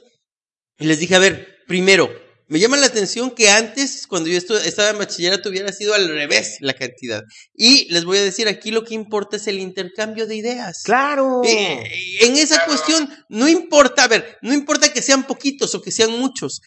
El chiste es que si hay, nada más hay tres a favor de un punto, pero son lo suficientemente hábiles y, y buenos para debatir, se va a dar y no se enojen. Y bueno, pasó. Y que no los Eh, bulleen. no, y, es- y resulta que hubo un, argumento perfectamente bien dado y estructurado del lado de los que estaban a favor y todos y una buena cantidad aplaudió. Y cuando hubo uno solo del otro lado que estuvo también igual de bien argumentado, igual de manejado, como que alguien quiso aplaudir y, y se cayó, ¿no? Entonces yo agarré y les dije al final, a ver, hubo uno de un lado y del otro como que no hubo ese porque nada más eran una, una minoría. Vamos a hacer una cosa. Ustedes le van a aplaudir a ellos y ellos les van a aplaudir a ustedes porque estuvieron escuchando bien y chido y de eso se trata, de que haya ese intercambio de ideas y que no nos enojemos y, y qué bueno, Híjole, qué bonitas son las clases de Pedro. Es todo un muy buen Ahora, maestro. es lo que de pasa cuando llega temprano. Igualito que Es lo que pasa cuando Pedro llega temprano a su salón de clases, damas y caballeros. Sí, ya ven. Entonces, bueno, pues, eh, pero es parte de eso, o sea, no, creo que sí estamos, sí se está haciendo un daño al, al enojarnos, al poner ese, ese tipo Al de cosas. ofenderse, Al al ofender, ofenderse. no, y al enojarse también. Bueno, eh, Mira, hay, hay gente estúpida que se enoja por cualquier idiota. Hay gente estúpida que les dices, no sé, pendejo, y se enojan, güey. y bueno, O, o no sé, güey. Y, y la verdad, es cagante esa pinche gente. A mí en lo personal me caga la pinche gente que se... ahora fíjate, cabrón, ahora, güey. hablando un poquito de todo. Ya, ya, no, mejor si después lo platicamos ahí. No, hombre, dilo, qué Bueno, chingados. estaba leyendo un, un cabrón. Estamos en confianza. Aquí está pinche Tavo, no mames, está pinche chulo. Bueno, eh, estaba leyendo ahí güey. un artículo este de un cuate que estaba escribiendo en la jornada una, un- una columna que se llama American Curious, que ya no aparece, no sé por qué. Dije, ay, quiero leer a este cabrón, lo busqué en inglés. Y estaba diciendo que eh, por esta, estos enojos, esta indignación, no se está dando adecuadamente la discusión en redes y se está dando eh, pues un retroceso en lo que es la democracia, en lo que es la En la- discusión. en la- es- está un- dándose un retroceso en la libertad de expresión. Apar- y además, Porque la libertad de expresión viene con eso, con la tolerancia a las ideas de otras personas. Eso es parte de la libertad de expresión. En internet no se tolera la intolerancia. Siempre y cuando la libertad de expresión no lleve a la libertad de acción, que no es lo mismo. O sea, Ah, que la gente que tiene opiniones que pueden lastimar a otras personas se queden en eso, en opiniones. sí, Eso, eso, es sí. muy importante. Bueno, y, y pero por eso también necesitamos una vigilancia, no, no, no como el gran hermano, pero una vigilancia de que si oyes que de repente hay madrazos en la casa de junto, bueno, qué pedo, o sea, pero eso ya es otra cuestión aparte. Eh, y sí, el, el- típico avión de Pedro. Y sí, ya a mí me di cuenta que estaba dándola bien. Pero, a ver, Pero, ¿sabes casa. qué? Yo lo que creo, lo que creo en este momento es que veo muy poca ficción que se esté enfocando a eso. Y de nuevo regreso a Madre. Mother tiene mucho de esto. O sea, aunque no lo creas, Mother refleja mucho de la sociedad actual y aunque no presenta absolutamente nada de redes sociales, representa muchísimo las emociones que se dan en las redes sociales. Y hay muy poca ficción, muy pocas películas, muy pocos libros, muy pocos cómics, muy pocos juegos de video, porque yo incluyo los juegos de video en la ficción, que estén abordando este tema de las personas que se ofenden fácilmente. Y no sé por qué, porque creo que es un tema que puede ser muy bien ordeñado por un escritor Ay. Goldo. Este, eh, sí. o por Tavo, si es una ovejita. Pero bueno, a lo que, a lo que iba. Eh, este escritor, ya no me acuerdo quién es el y que, eh, y que busqué y por leer su columna hablaba de esto y de, de esta intolerancia y decía que bueno, la mejor manera de combatir a los trolls y que a veces simplemente se les bloquea o se le aísla o a las personas que, como tú dices, se están ofendiendo y no se dan cuenta que están cayendo en esta actitud equivocada, es combatirlos con una especie de amor agresivo y eh, deja- establecer esos puntos para comenzar a establecer discusiones más sanas, ¿no? Y bueno, pues creo que se me hizo algo muy acertado. Bueno, yo he encontrado que con este tipo de personas que están buscando con qué ofenderse, no hay manera de discutir. Mm, Son paredes en cuanto a ideas. No, aceptan ninguna idea. Eh, No, yo, yo creo que hay momentos en los que, es más, hasta uno que otro por ahí se ha callado, cuando de manera muy amable se le dice, sabes que no, estás equivocado, mi hijo, y no me vas a hacer enojar, qué es lo que quieres, o, o tampoco, mira, ¿Tú, tampoco tú me qué estás- opinas al respecto de, que estas, de cómo son estas personas? Bueno, es que no. No quiero generalizar. Sí me gustaría generalizar con respecto a este tipo de personas Bien. que están buscando con qué ofenderse. Es un tipo de persona, no estamos generalizando. ¿Qué opinas en cuanto a tener un debate con ellos? Yo sé que tú tienes una opinión al respecto porque me la has dicho. Bueno, es gente con la. Bueno, la gente de ese tipo con la que me he topado ni siquiera entiende lo que le estás diciendo y parece no responder lo que le estás diciendo. Se clavan en un punto y lo repiten una y otra vez sin importar lo que les contestes, no hay retroalimentación. ellos vuelven a repetir su punto. Y tú les contestas algo distinto y ellos vuelven a repetir su punto. No, no hay un intercambio, son dos idiomas distintos. Exactamente, ya a eso me refiero con decir que son paredes. Entonces, creo que tú no has tenido esa experiencia porque no tienes este tipo de opiniones duras en cuanto a las cosas. Entonces, probablemente por eso no te topas tanto con esta Ah, gente. a lo mejor sí. Entonces, este, vaya, tú tienes una personalidad muy definida en Facebook, Pedro, en redes sociales. O sea, Sí, tú tienes sí, una sí. personalidad en donde no, no eres, eres muy eh, tranquilo en cuanto a tus opiniones. Tus opiniones pueden moverse hacia un lado o hacia el otro. Ay, Sholdo, Eh, qué romántico O sea, eres. no, nunca dices, a ver, yo opino que tal cosa, aunque sea polémica. No.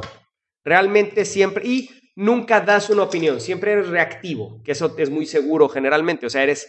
eh, generalmente contestas o pones comentarios a, a opiniones que otras personas pusieron, pero nunca inicias una opinión de algo, una discusión de Quiero- algo dura sobre algo. No.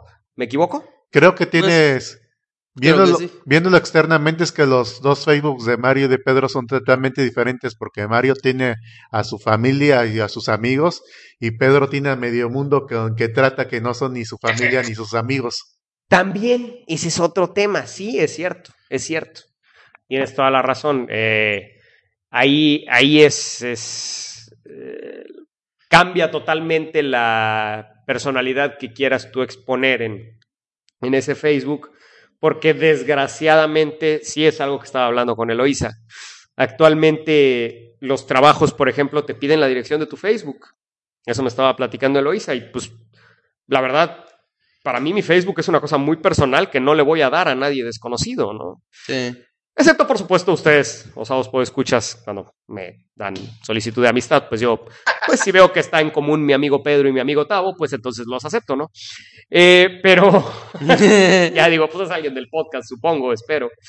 Eh, pero realmente eh, el tema es que esta- estas personas son muy difíciles de, de identificar, güey. Entonces, sí causa un problema grave el tema de, eh, el- la personalidad que tú ostentas en Facebook una vez que tienes personas que pueden afectarte de una manera o de otra de acuerdo a las opiniones que tú ostentes en Facebook. Entonces, bueno, en fin, es, ya, no- ya nos metimos muy de lleno en redes sociales, pero estoy seguro que aquí nuestro moderador, nuestro nuevo moderador, Pedro Arras, va a detener esta discusión que ya se alargó demasiado y en este momento estoy seguro que va a encontrar la manera de dirigir la discusión hacia otro tema que no sea el de las redes sociales porque ya se alargó demasiado la Mario, ¿ya, discusión. ya, ¿ya lees mentes? Pero bueno, Sí, entonces... estoy, seguro que en este sí, momento a, se va a ver, de una manera muy lado. sutil, vamos a hablar de Doctor lado, por Strange. favor. ¡Eh!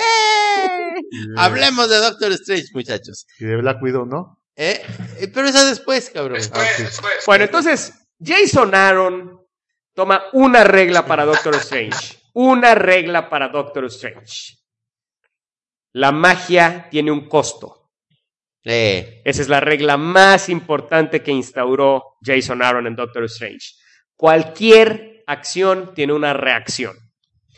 Entonces, cualquier hechizo, aunque sea el más sencillo, tiene un costo. Sin embargo, estamos saliendo. Escuche, escuche nuestro episodio anterior de Doctor Strange de Jason, de Jason Aaron, en donde terminamos el ataque del Empirical, estos, esta sociedad de eh, científilos que adoran a la ciencia y que estaban acabando con la magia en las distintas realidades. y llegaron al punto de acabar con la magia en la mayoría de las realidades del universo y prácticamente acabaron con la magia en el universo 616.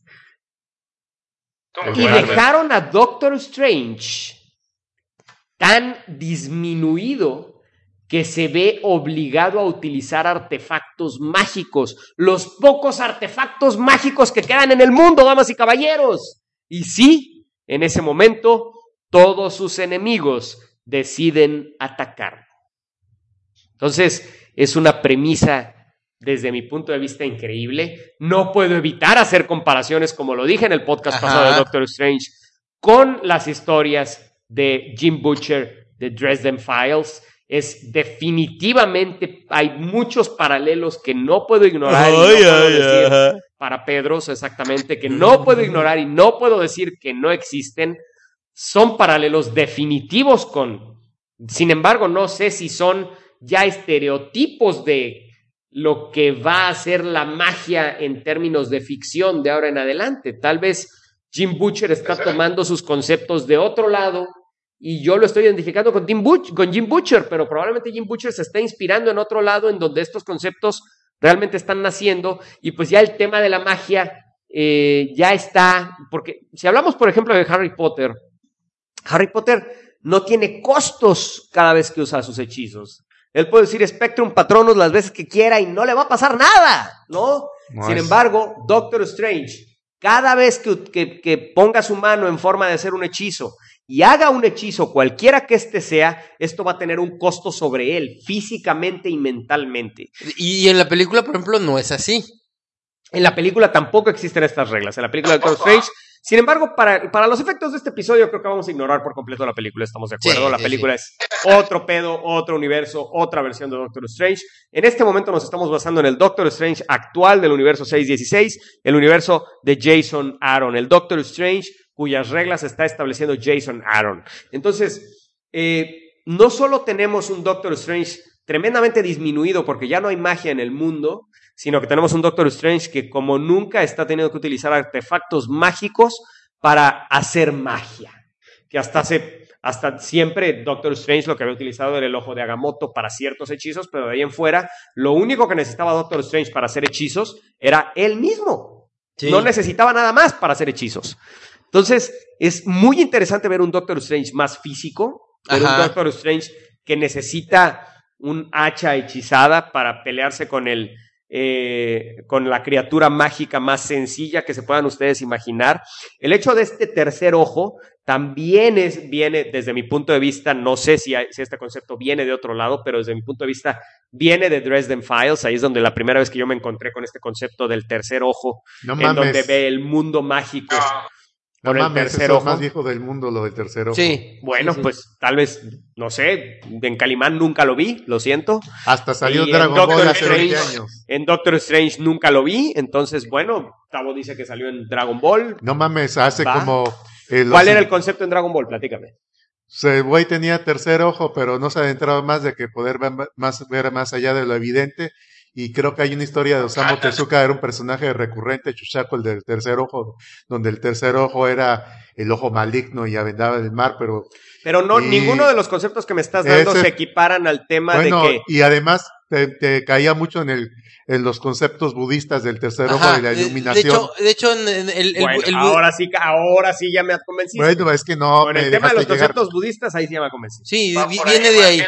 Pero bueno, eh, Harry Dresden tiene este, eh, este concepto en donde es el wizard gaze, es decir, cualquier hechicero que vea a los ojos a otra persona, como en este momento estoy viendo a Pedro, lo estoy Ay, viendo gordo, qué directamente, romántico. pupila con pupila, iris con iris, estoy viendo a Pedro. Bueno, ningún hechicero puede hacer eso, porque entonces entran en un trance en donde las dos personas se conocen a fondo, tanto sentimientos como pensamientos, como historia de esa persona, todo entra en juego. Entonces es parte de esta de este eh, sexto sentido que tienen los hechiceros y que Jason Aaron está incorporando a Doctor Strange, porque en eso sí no estoy equivocado.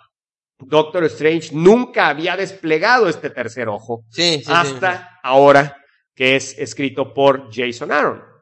Entonces, eh, es una nueva percepción del mundo que además eh, extraordinariamente dibujada por Chris Bacalo. Ah, desde mi sí, punto de sí, sí. vista es, es, es extraordinario el, el dibujo de, de Chris Bacalo. Ahora, el, el dibujo de Chris Bacalo es buenísimo. Eh, yo ya lo había dejado de disfrutar, cabrón, honestamente. No me gustaba mucho y me di cuenta en esta... cor- Bueno, ya lo había dicho en el podcast anterior. Me di cuenta leyéndolo que lo que no me había gustado era el coloreado. Sobre todo en los últimos números eh, de la corrida anterior tiene un coloreado diferente. ¿Los contrastes de blanco te refieres? No, como que se tenía unos colores demasiado a veces eh, como que muy cafés y muy cafés donde no deberían de ir. Y no me gustaba esto. Y aquí ya, por ejemplo, sí tuvo esos contrastes de blanco, sí eh, le pusieron un colorista diferente que también cambió, porque él era el que ya se coloreaba desde hace tiempo. Y ya eh, le cambió un poquito a cómo se coloreaba él y sobre todo ya me hizo volver a apreciar el dibujo de Bacalo. Híjole, pues yo no, yo no puedo dejar de apreciar desde el principio de la corrida de Jason Aaron el dibujo de Chris Bacalo. A mí me parece que no podría ser lo que es la corrida de Jason Aaron en Doctor Strange sin Chris Bacalo. Los conceptos que él presenta, la comida como la presenta, las criaturas como las presenta, los mundos como los presenta. Creo que Chris Bacalo es un 50, si no un 60% del Doctor Strange de Jason Aaron. Sí, Me parece sí. que tiene un mérito inmenso el dibujante, Sí, como pocas veces le doy yo mérito. Ustedes saben, si han oído este podcast desde hace tiempo, ustedes saben que yo generalmente no me fijo mucho en los dibujantes, excepto cuando resulta un dibujante espectacular. Y creo que en este momento Chris Bacalo es un dibujante espectacular en, en- en Doctor Strange y voy a seguir a Chris Bacalo en las demás cosas que haga. Eh, pero definitivamente no, yo no había notado el tema del coloreado, a mí me pareció uniforme hasta este momento. De hecho, me, sal- me brincaron mucho los números que no eran dibujados por Chris Bacalo, no, lo, no los Ajá. toleré, los números que eran dibujados por... Bueno, más que nada los toleré a fin de cuentas, o sea, simplemente pasé este número, pero no me interesa este dibujante, o sea, yo quiero ver a Chris Bacalo. Y, y de verdad que, que me parece que, que es un concepto de Doctor Strange. Este, este crossover con Thor, en donde Ah, estuvo buenísimo. con, con Thor Jane Foster, que eh, ustedes saben que, pues bueno, Thor, a partir de que, de que Thor original se llama Odinson porque dejó de ser digno de, de ostentar el martillo. Y Jason Aaron coincide con que él lleva una corrida muy larga en Thor y él precisamente creó este, esta nueva versión de Thor en donde Jane Foster es Thor. Y pues me parece interesantísimo este número en donde junta a Thor y a Doctor Strange, pero de una manera muy especial. Doctor Strange no buscaba las habilidades de Thor en este momento. Buscaba- Él buscaba las habilidades de Jane Foster. Él necesitaba un cirujano. Ella, él necesitaba alguien que pudiera, como todos sabemos, Doctor Strange, sus manos están destruidas. Él necesitaba un cirujano porque Mr. Misery, esta criatura que es creada con el dolor de Doctor Strange, todos los dolores, todas las, las eh, lesiones que Doctor Strange ha sufrido a lo largo de la historia, se han concentrado en esta criatura que se llama Mr. Misery No. y que estaba en el, en el ático del Sanctum Sanctorium. Entonces, todos estos, eh, todos, todo este sufrimiento se englobó en una sola criatura que se llama Mr. Misery y esta criatura Mr. Misery escapó del Sanctum Sanctorium. Y es el nuevo problema para Doctor Strange después Sí. del Empirical, en donde una vez disminuido de sus poderes, ahora tiene que lidiar con esta criatura que es el que es el Mr. Misery y que tiene que lidiar con él sin sus poderes, con artefactos mágicos y entonces recurre por, recurre a Thor porque la única manera de salvar a estas personas, en lo que hace Mr. Misery es utilizar a las personas que Doctor Strange había curado de cáncer en el cerebro. Bueno, pues estas personas, Mr. Misery les da una parte del mismo, una parte de este cáncer y se los mete en el cerebro y empieza a crearles tumores inmensos en sus cerebros a todas las personas que operó Doctor Strange. Entonces tenemos a Thor usando los poderes de Thor operando a estos pacientes. Me parece increíble. Ok, ¿qué pedo con Chucho? Está utilizando su vibrador. Chucho, ¿qué pedo? Chu- Chucho, por favor. Chucho, ¿qué pedo? Eh, Deja controla, de tus, estar de, controla tus instintos, cabrón, pinche Chucho. controla tus ¡A la madre, necesidades. Chucho, qué ¡Ay! pedo! Chucho, está ¿Qué salpicando. pedo, pinche Chucho? Está salpicando, ¿Qué es ¡a la esto? madre! ¡Ah! Me cayó en la boca, maldición. Ay, y, y huele, bueno, mejor no les describimos cómo Qué huele. desagradable. Porque, bueno. Pero bueno, entonces, volviendo al punto, entonces tenemos un quirófano con Thor haciendo operaciones sobre todos los expacientes de Doctor Strange Ahora, con me, tumores me- me inmensos. encanta ese proceso, o sea, cómo eh, eh, conoce también el medio de los superhéroes Jason Aaron, que la primera operación es así como que muy normal y mira, te voy a ayudar y, y ya a partir de ese momento, después de esa, ese momento como que muy mundano, comienzan las, los aspectos superheroicos, comienza lo llamativo, comienzan estos, estas cuestiones de, de poderes de Thor y la verdad se me hace un numerazo donde aparte eh, creo que últimamente se nota cuando está invitado un personaje y el personaje se nota de relleno. Aquí notamos que Jane Foster está muy bien escrita, o sea, se nota que el cabrón conoce al personaje No, de pues, Jimbo. tanto- tan lo conoce que él lo creó y él es el que está Claro, por escribiendo eso te digo. ese sí, personaje, sí, o ¿no? sea, entonces, se agradece a esos dos porque Y les recomiendo ampliamente, y ya tendremos un episodio de Thor Jane Foster, pero les recomiendo ampliamente, te, te digo, estamos muy enfocados a Marvel últimamente, pero es que desgraciadamente, ya saben ustedes, nosotros gravitamos a lo que más nos llama la atención. A veces nos enfocamos demasiado a DC, a veces nos enfocamos demasiado a Image, a veces nos enfocamos, y, y- y definitivamente ahorita estamos gravitando a estos, a estas historias separadas del universo Marvel, pero que son del universo Marvel, porque, está, porque son muy buenas, este, son, son buenos cómics, que, que- que ya es tan difícil de encontrar buenos cómics originales, esos cómics en donde te puedes sentar tranquilamente con un café y perderte leyendo esos cómics. Eh, yo no tienen idea cómo he disfrutado esta corrida de Jason Aaron de Doctor Strange. Buenísima, la verdad. Desgraciadamente me dio mucha tristeza que se fuera. sí. Sin embargo, me gusta que tenga un final. Me gusta que, que Eh, pueda ajá. yo tenerlo en mi librero eh, como un trade, porque por supuesto que lo voy a comprar en trade todo lo de Jason Aaron, a pesar de que ya lo compré en Comixology. O sea, lo voy a comprar dos veces. O sea, pienso Órale. comprarlo tanto en digital, que ya lo compré en digital, como comprarlo para mi librero, porque me parece que es tan definitoria esta corrida de Jason Aaron para Doctor Strange como lo fue Steve Ditko para Doctor Strange, el creador de Doctor Strange.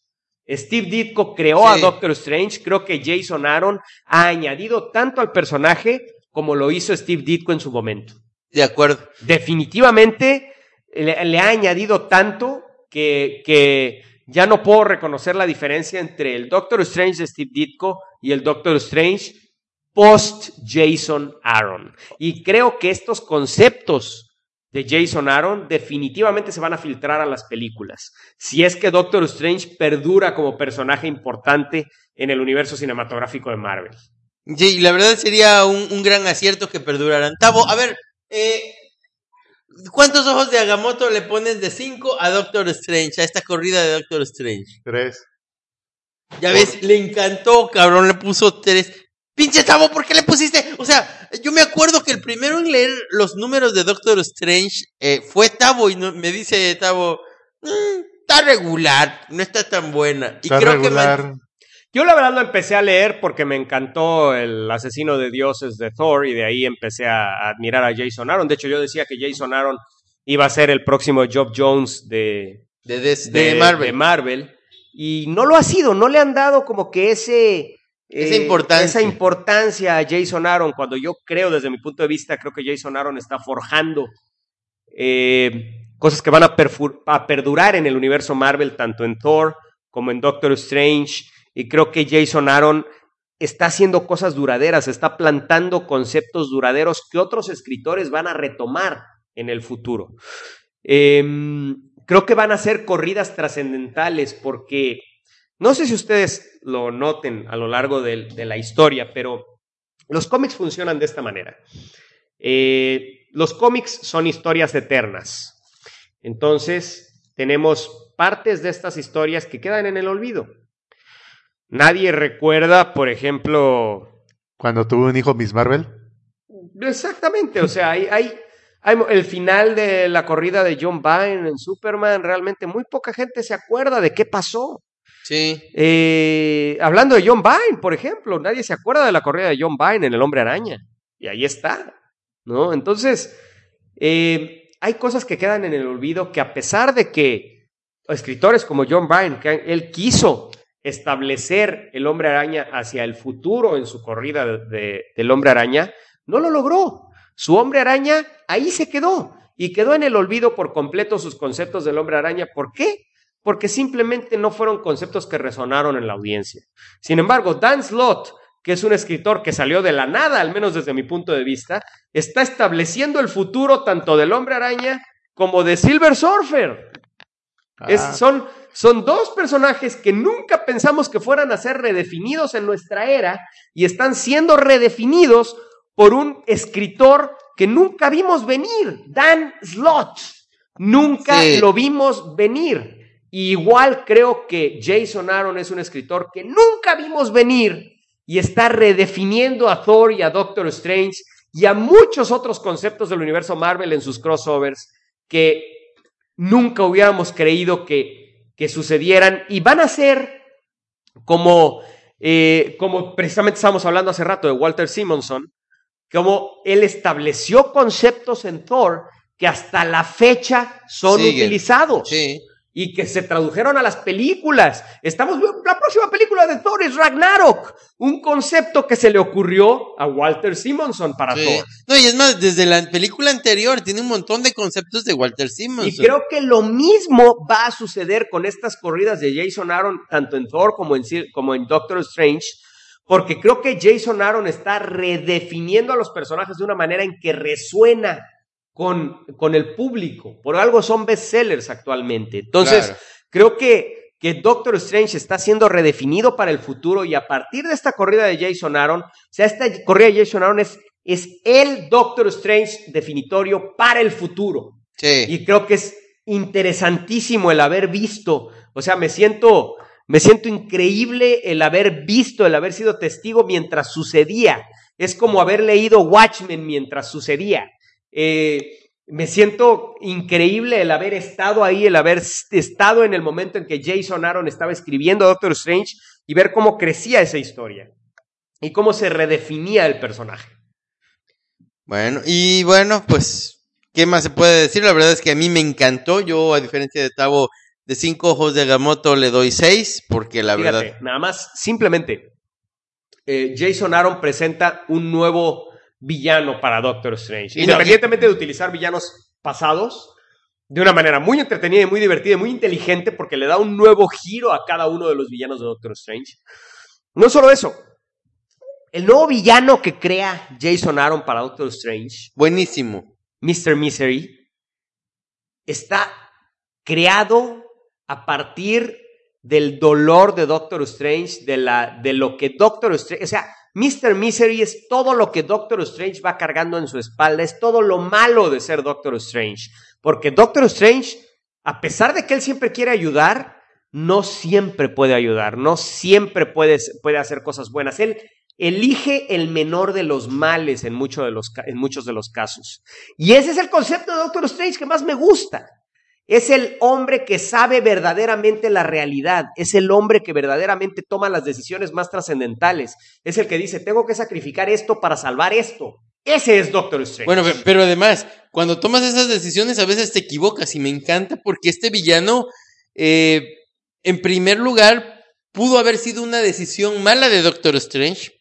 Por eso está queriendo lastimar a la demás gente. Por eso la principal venganza de Mr. Misery es también ver sufrir a Doctor Strange a partir de los demás. O sea, a partir de a partir los de que Wong, poseyendo a Wong, Por- la persona que más quiere Doctor Strange. No, no, y, y- pero además diciéndole, a ver, eh, la realidad es que Wong te quiere más de lo que tú a él, cabrón. O sea, la verdad es O que... sea, y es la realidad, güey. sí, sí, sí. O sea, nosotros sabemos que Doctor Strange, si fuera a salvar a cinco personas sacrificando a Wong, probablemente Doctor Strange diría voy a sacrificar a Wong. Sin embargo, en este momento Jason Aaron pone a Doctor Strange en esa situación, güey. ¿A quién quieres más, cabrón? Y nos damos cuenta que Doctor Strange es humano y que quiere a Wong y dice, me vale madre el mundo, voy a salvar a Wong, porque Claro. es mi mejor amigo y lo voy a salvar. Entonces, no, o sea, definitivamente define a Doctor Strange hacia el futuro. Esta, esta corrida de Doctor Strange va a ser legendaria y trascendental. En 20 años la gente va a seguir leyendo estos trades de Sí, Jason sí, la Aaron. sí. Sí, no, la verdad son buenísimos y, y bien, ¿qué puedo decir? Eh, desde el inicio, siempre que lo eh, aguantan varias releídas y la verdad son muy, muy buenos números, recomendadísimos. Así es. Bueno, y entonces eh, también queremos hablar de. Bueno, perdón, perdón, perdón. ahora que- Ahora que ya, ya, ya estoy. Ya le estoy Ya, robando. conduce tú, Ya le cabrón. estoy ¿Qué robando, güey. conduzca? ¿Qué chingada, May. Luego, luego sueltas el pinche. Ay, gordo, No, ya te lo pinche solté. Pedro, cabrón. Bueno. Eh, bueno, eh, eh, eh, otra, otro, eh, otra historia que queremos platicar que eh, esta es un poco más controversial que Doctor Strange porque no es algo que le haya gustado a todo mundo. Eh, es, eh, se llama Black Widow y es escrito por uno de nuestros escritores preferidos y que pues nos reconoce, al menos podemos decir que es el único escritor de Marvel que nos ve y dice, ¡Hey! ¿Cómo están? Es Mark. Wade, gracias a que es, que es este, amigo de nuestro amigo Humberto Ramos. Eh, Podemos decir que es amigo político. Este... Algo así. Pero de verdad, o sea, está chido que, que Mark Wade nos ve y nos dice, ¡Hey! ¿Cómo están? Que no sé qué, Sí, nos saluda, sí, o sea. sí. Y entonces, eh, bueno, pues Mark Wade está escribiendo Black Widow. Bueno, estuvo escribiendo Mark Widow, desgraciadamente ya terminó su corrida en Black Widow. Eh, y pues, realmente para mí eh, fue también una corrida definitoria para el personaje. Sin embargo, está tomando mucho, creo que es... eh, es lo contrario que hizo Jason Aaron en Doctor Strange. Porque Jason Aaron lo que hizo en Doctor Strange fue redefinirlo como personaje. Mark Wade lo que hizo con Black Widow es eh, afinar los conceptos que las películas ya reafirmaron. Claro. Entonces es reafirmar estos conceptos dentro del universo Marvel, es adaptar los conceptos del cine que ya vimos en el cine, cómo es Black Widow en el cine. Entonces vamos a tomar esa Black Widow y la vamos a hacer que encaje en el universo Marvel. No, pero también hay, hay elementos de la, de la Black Widow anterior. Sí, hay, hay elementos de la Black Widow del, del universo Marvel. Tú, eh, cuando te lo recomendé, me dijiste, bueno, ¿qué Black Widow es? Es la del universo Marvel, es la anterior, es una nueva. Yo creo que tiene un poquito de todas y eso es, es algo que me gusta. Eh, la verdad es que, aparte, tiene algo, estos dos cómics tienen también en común algo que me encanta, cabrón. O sea, a lo mejor sabes una chingada de Doctor Strange, a lo mejor sabes una chingada de Black Widow y de todas maneras lo disfrutas. O sea, eh, no, no tienen una continuidad pesada detrás que te haga bolas, que te confunda.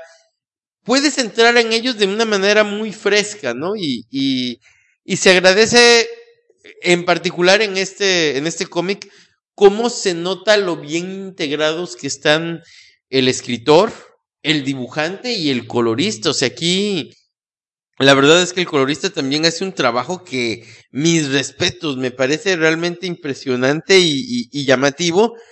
Y que, bueno, pues desde el primer número, la manera en que está narrada la historia, la manera en que está presentada es acertadísima, ¿no? Este, y me encanta cómo te pone, eh, desde el primer número tiene un, una gran cantidad de movimiento, te va presentando estas acciones y, y no te deja respirar, no Arte te deja... secuencial. eh, eh, el- sí, el arte secuencial te lleva perfectamente bien el ojo de una secuencia a otra, pero además eh, es muy dinámico y, y la verdad es ¿Qué? que cada cierto tiempo, cada cierto número de paneles te sorprende lo que está pasando en ese primer número, ¿no?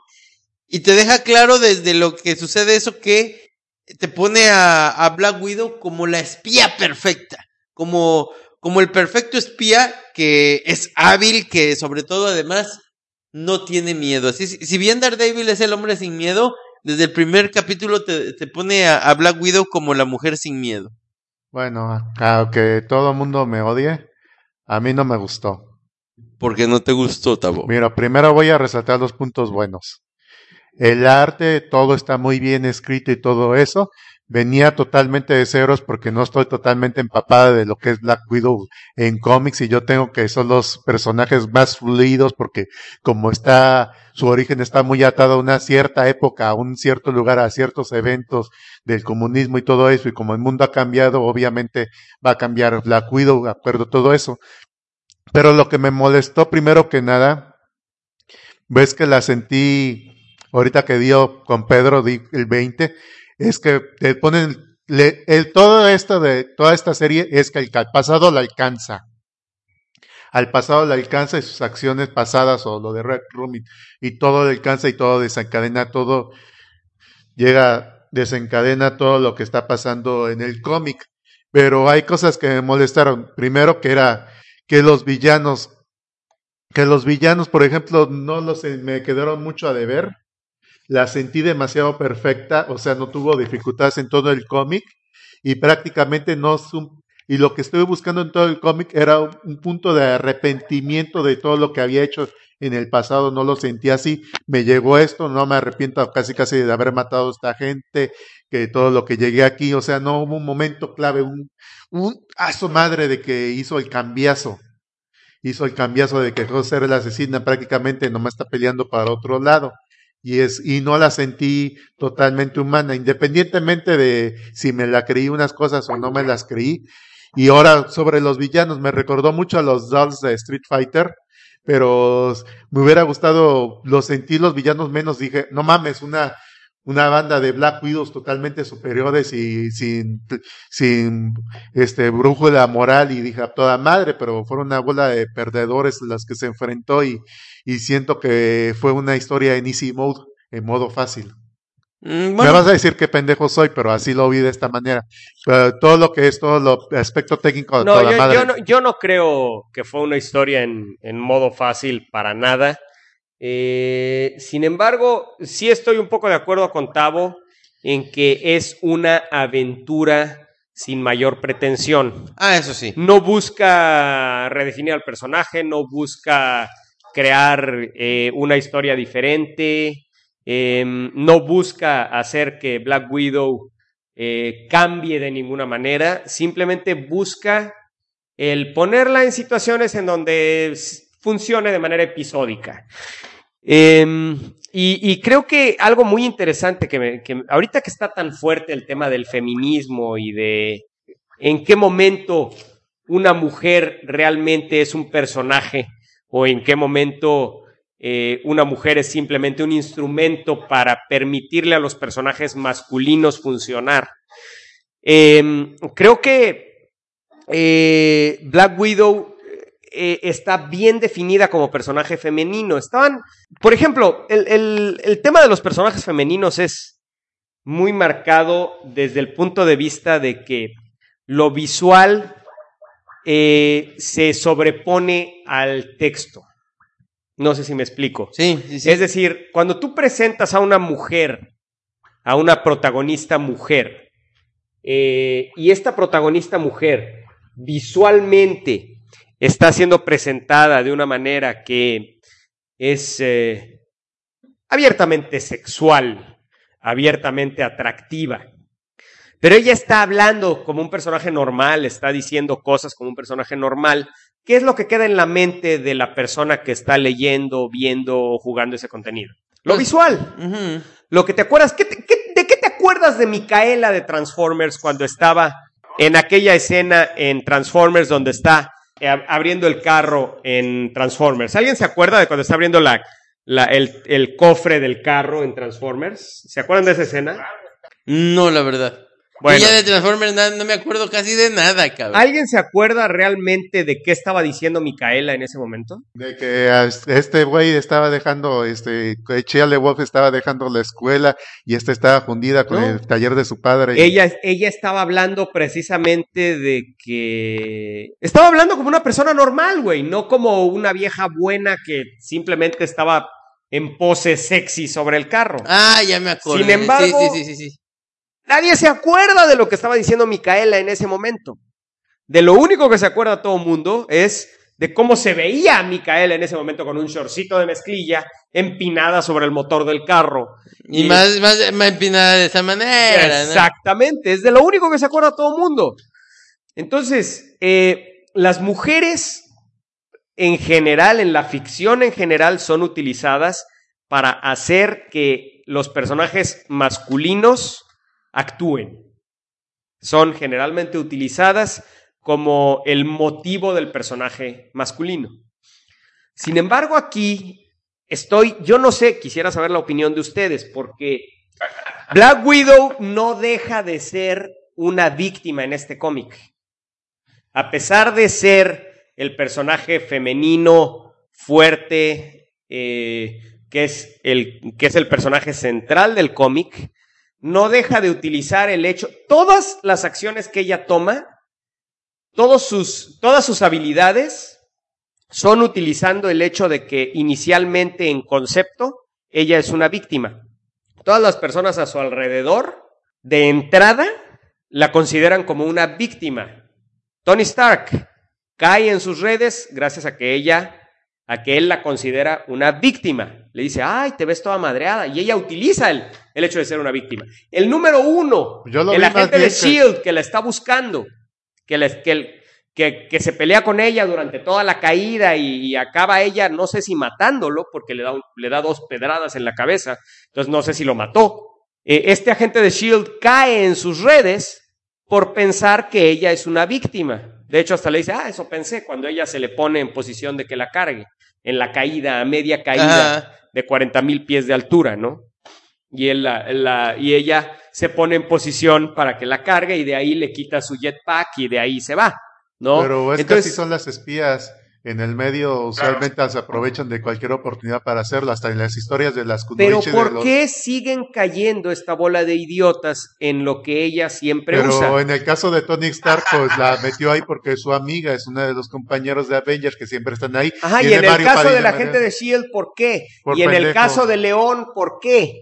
O sea, todos vuelven a caer, o sea, ella es literalmente en el cómic, eh, en, en este cómic, es literalmente todo, en todo momento ella utiliza el punto de, de vista de que soy víctima, los demás me ven como víctima, yo utilizo eso para subirme encima de ellos. Lo vemos con León, que después se revela que es un telépata, y cae en sus redes porque pensó que ella era una víctima.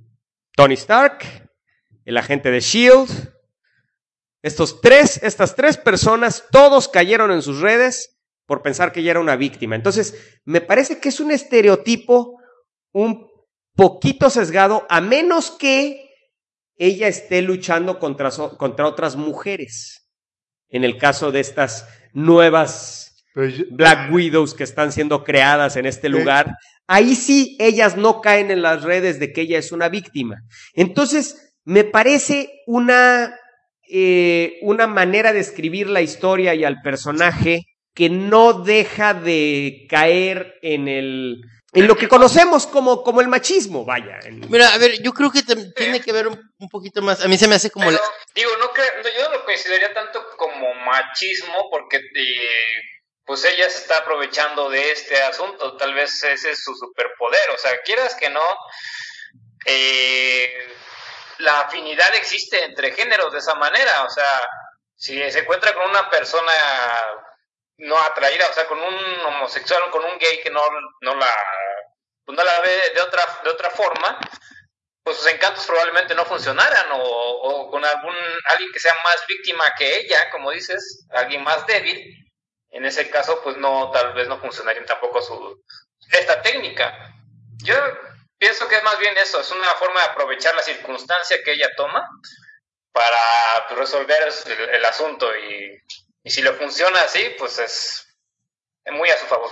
Yo creo que tiene que ver más bien con esto que estaba mencionando de que te la presentan como la espía perfecta, pero en mujer.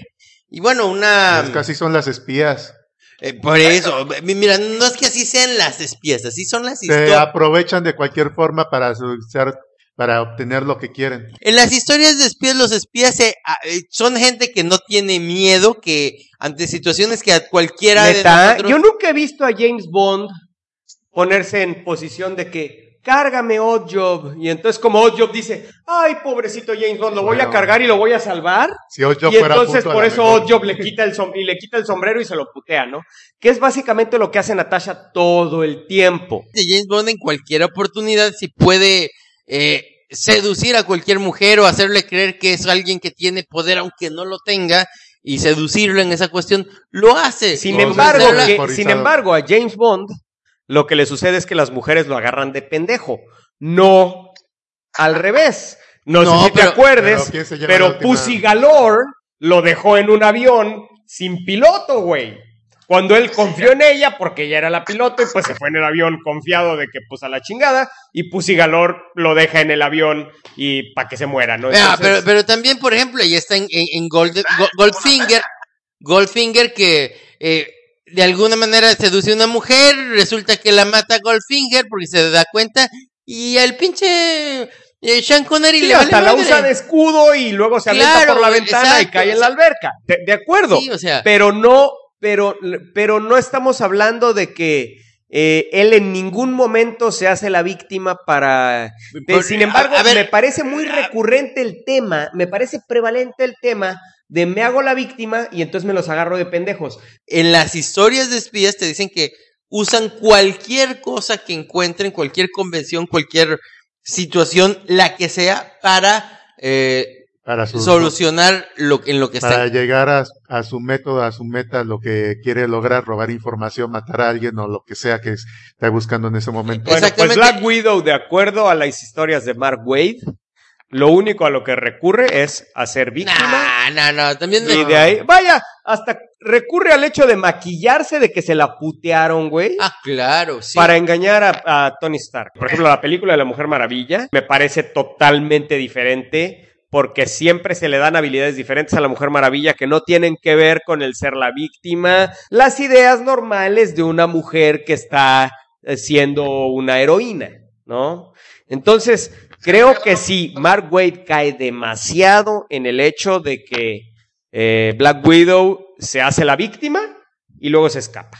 Me, Ahora, hubiera, mira, me por- hubiera gustado que hubiera sido un super desafío esas mujeres de no mames, más cabronas que Black Widow y todo eso. Ni madres, fue Nisi Moti, les partió su mandarina en gajos y hasta se vieron pendejas.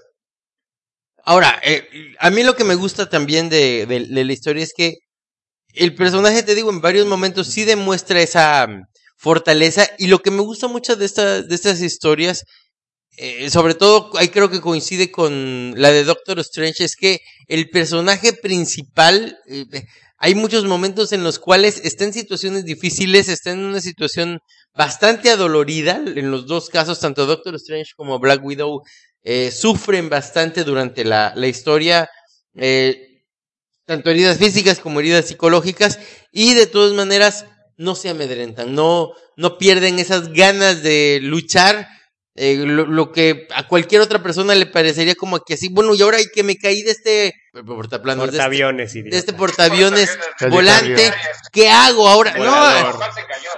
Exactamente, me traicionó el subconsciente. Este portaaviones, Vaya, ¿qué- me encantan mucho, o sea, a mí me, me encantan muchas cosas del cómic, me gustan muchísimo muchas cosas del cómic. Esa secuencia de la caída, que inclusive dice el villano, el, bueno, el villano entre comillas, que es un agente de Shield, dice, bueno, esta mujer convierte una caída de 40 mil pies en un ballet, ¿no? Eh, o sea, hay muchas cosas que me encantan del cómic, que, que, que hacen eh, este, este giro en donde el, el león resulta que no es un hombre fuertísimo, simple, es, es un telépata realmente que utiliza de frente a este, a este tipo gigante y poderoso, ¿no? Bueno, pero mi gripe principal, no sé si lo oíste hace rato, era porque ¿Tu de- qué principal? mi molestia principal de este Ah, cómic fue que no hubo, no se metió nada en lo personal de Natasha Ronava, pues le cayó el pasado de, de repente le cayó todas las cosas que hizo en el pasado, le cayeron ahorita y ahora tiene que hacer veinte mil cosas, pero nunca hubo un arrepentimiento de por qué diablo salió de Red Room, si nomás se arrepintió de todo lo que hizo porque le cayó ahorita todo Pero es que ese es el 20. punto. Ella es una víctima del Red Room. El Red Room es este programa ruso Ajá. para entrenar niñas. Me hubiera gustado hasta una redención de que decirle a este, a este tipo Tiger, oye, perdón, boca madre, me siento mal, lo que sea culerísimo, pero no, no, ni madre, nomás porque ya la estaba chantajeando, chinga tu Eh, madre. mira, mira. Ella, ella por, Ella, por ejemplo, pues yo le digo León, este... Ah, Bueno. dijo Tiger, pues igual que yo hace rato, es hace rato te dije Tiger también. Más que una, una víctima o más que alguien que tiene... A mí me gusta mucho cómo resolvieron toda la situación porque, en primer lugar, eh, ella nunca se pone a... eh, se ve triste por lo, lo que perdió de su vida o, o por la manera en que la maltrataron.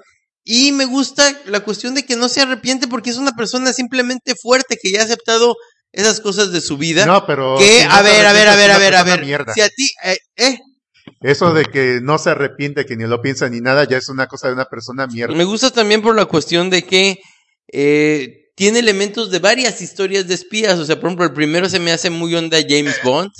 Un James Bond, pues más este. Muy bien manejado en cómic, que eso no lo, no lo he visto ni aún en los, en los buenos cómics de James Bond.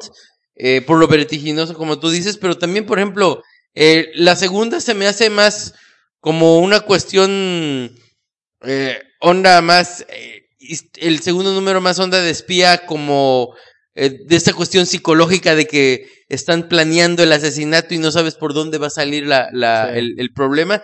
Y me gusta cómo tiene varios e- estos elementos muy bien llevados todos y hay varios números que aunque no pierdes el interés, todos tienen su mood diferente. Todos Sin tienen embargo, su... yo no puedo dejar de ver el subtexto de la víctima. Eh, bueno, qué bueno que lo dijiste, pero ya lo has dicho como cinco veces y ya da hueva, cabrón. Pero bueno. Ya estás cayendo en la racional de Pues los. con eso, damas y caballeros, con eso de que ya dimos hueva, No, no, no, ya no, di no. hueva yo. Bueno, ahora, Soy repetitivo, ¿qué quieren que haga? sí, Ustedes bueno. saben que soy Ahora, te, te vuelvo a repetir, a- a- ya hablando el, al, el tema que da Tavo, al aspecto que da Tavo que también dice, ay, es que, este, no se arrepiente. Bueno, a ver, primero, nos deja clarísimo que, eh, a lo mejor de una manera muy sutil, pero muy clara, que es un personaje atormentado, que no está, no le agrada su vida. Y en vez de ser una persona que se arrepiente de ello, que busca eh, solucionarlo, o, o- o una catarsis de una Redención. manera, una redención de una manera así muy clara, pues busca, creo que la que se me hace la redención más acertada, la más asertiva, la más, la más correcta. Oye, que lo que tú viviste, que los pedos que tú viviste no los vuelvan a repetir otros. O sea, eh, yo ya lo que hice, ya lo acepté, ya hice mis pases con ello y, no lo voy a poder cambiar, tampoco voy a hacer mucho por eso, pero me voy a preocupar porque otros no sufren lo mismo que yo, por, por el que estas chavitas no, no les pase la misma situación que yo. Sí, chingón. Y, y, toda la eso, la verdad es que se me hace conmovedor y eso me gusta, sin llegar a ser cursi, sin llegar a tener este Sí, momento sí. de lo más Ella melodramático. lo que está buscando es, eh, es definitivamente evitar. Vaya, me parece muy importante el, el recuadro del avión, en donde ella va en el avión y voltea y ve a una mujer con su hija, ¿no? Después de salir de Rusia. Entonces es, icónico ese cuadro porque realmente ella lo que está viendo ahí, pues es, pensando en las niñas que están en el programa y que están siendo convertidas y están siendo sometidas a lo que ella fue sometida, ¿no? Y, y cómo, bueno, pues por ejemplo, se preocupa tanto por la vida que no, porque estas muchachas, estas niñas no maten, pero también porque sean rescatadas. Y no, no la maten a ella. O sea, ya sé que tiene un arma y que es una cabrona, pero no la maten. O sea, esta Sí. no es una asesina, esta no es, respétenla, ¿no? Y, y, y está eh, esforzándose siempre por eso y me encanta cómo, em, creo que el momento de redención que no es tan obvio, y ahí ahorita me acaba de caer el 20 si voy a contradecir a Tabo, es que de plano les da la elección, les dice a las chavitas, a ver, si quieren, mátenme, no hay pedo, no me voy a poner contra ustedes, pero eh, hagan la decisión correcta. Y si me quieren matar, adelante, va, a mí lo que me interesa son ustedes, pero les dejo claro que a mí sí me importa la vida de ustedes, esta hija de su puta madre, ¿no? Si quieren seguirla adelante, no hay problema. Y, y, y creo que eso se me hace un momento muy, muy especial porque, como todo buen superhéroe, le da más importancia, y eso, es- y eso es realmente arriesgarte la vida, le da más importancia a su causa, a lo que ella cree, que a su propia vida, ¿no? Y, No, y pone en riesgo todo Sí. por salvar a estas niñas. O sea, pone en riesgo su vida, pone en riesgo su reputación, pone en riesgo todo, ¿no?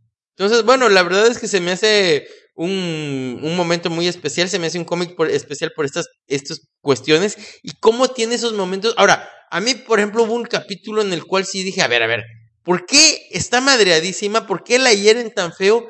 Y de repente aparece en una cabaña en otro lado. ¿Qué, y resulta que el que la salvó es Bucky, ¿no? Entonces, me gusta también esos guiños que hay al universo Marvel que si lo conoces lo disfrutas muchísimo y si no, de todas maneras ahí en la misma historia te lo explican, ¿no? Bucky y, y Natasha Romanoff tuvieron un amorío. Sí, muy, muy eh, cuando estaban en entrenamiento los dos, porque los dos fueron entrenados al parejo. Y, y, y muy intenso y que, y que tuvo consecuencias para ambos, porque en ese tiempo Natasha era la novia del jefe de, de, de estos espías, y el hecho de que tuvieran eso no le gustó nada y a los dos les fue de la chingada por eso. Entonces, este reencuentro en ese contexto, por lo menos para mí, tuvo un toque extra de, de, ese sentimentalismo, de esa, de esa unión, ¿no? Entonces, Bueno, y caballeros, pues ahora mi querido Pedro pues va a dar por terminado el podcast. Este, eh, pues y bueno, bueno, ya sabes. Ya saben, escúchenos en iTunes. Mario, ya estamos. en Mario, ya iTunes. estamos en iTunes. eh. No me digas, no mames, ya estamos en iTunes. Sí, sí, sí. ¿Y qué puta madre es eso, güey? Pues es un lugar donde nos pueden dar virtuales puliditas a la estrellita del sheriff. No mames, ay, qué rico, cabrón. Me Sí, encanta que sí, me pongan la estrella. sí, entonces- Porque me queda brillantita, cabrón. Y me encanta traerla brillante y bonita y resplandeciente, cabrón. Entonces, bueno, si nos dan cinco, haz de cuenta que nos pulen dos veces la estrellita del sheriff a todos. Y bueno, pues este El también en Twitter todas las mentadas de madres nos llegan inmediatamente. So- Sobre todo le llegan a Mario, así que Arroba. arroba supergüeyes a Mario. Arroba. Arroba supergüeyes. Ay, si Mario, deja de soplar. ¿Qué me estás poniendo? Y bueno, y pues en Facebook. Tribunal vamos a los mandar, vamos a mandar eh, al, al Tribunal de los universo. supergüeyes ahí pueden platicar. Lo que vamos a mandar al universo, güey, al universo. Esta cápsula que vamos a mandar al universo. Y bueno, también tenemos una cápsula de información que vamos a mandar ahí Es el al, Tumblr de los super al universo para cuando todo se destruya. Ahí se va a mantener. ¿Qué, qué está, en, El ese- Tumblr, el Tumblr de los qué está en, en esa cápsula de información que es el Tumblr, Tabo? Pues hace media hora acabo de poner unos memes de Aquaman. Ah, Pura pendejada, pura, pura pendejada. Ay, perdón, perdón. memes de Aquaman, Tabo.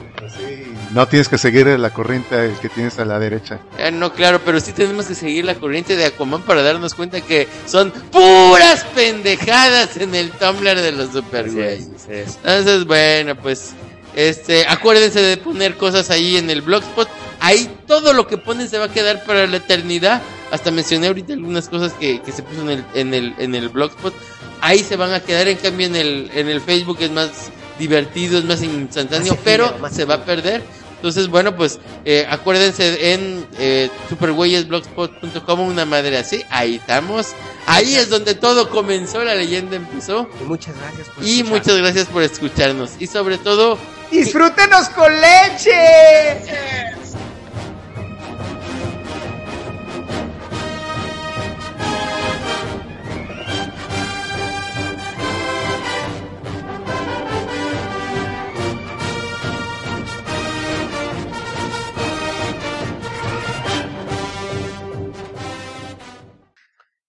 Pero igual este telépata cae de nuevo en las redes de Black Widow al verla como una mujer vulnerable, ¿no? Entonces, Pues Eh, Es un engaño. creo que es creo que es un pero eh, eh, es un es simplemente una un artilugio de escritor en el que cayó demasiado Mark Wade a la hora de escribir este cómic.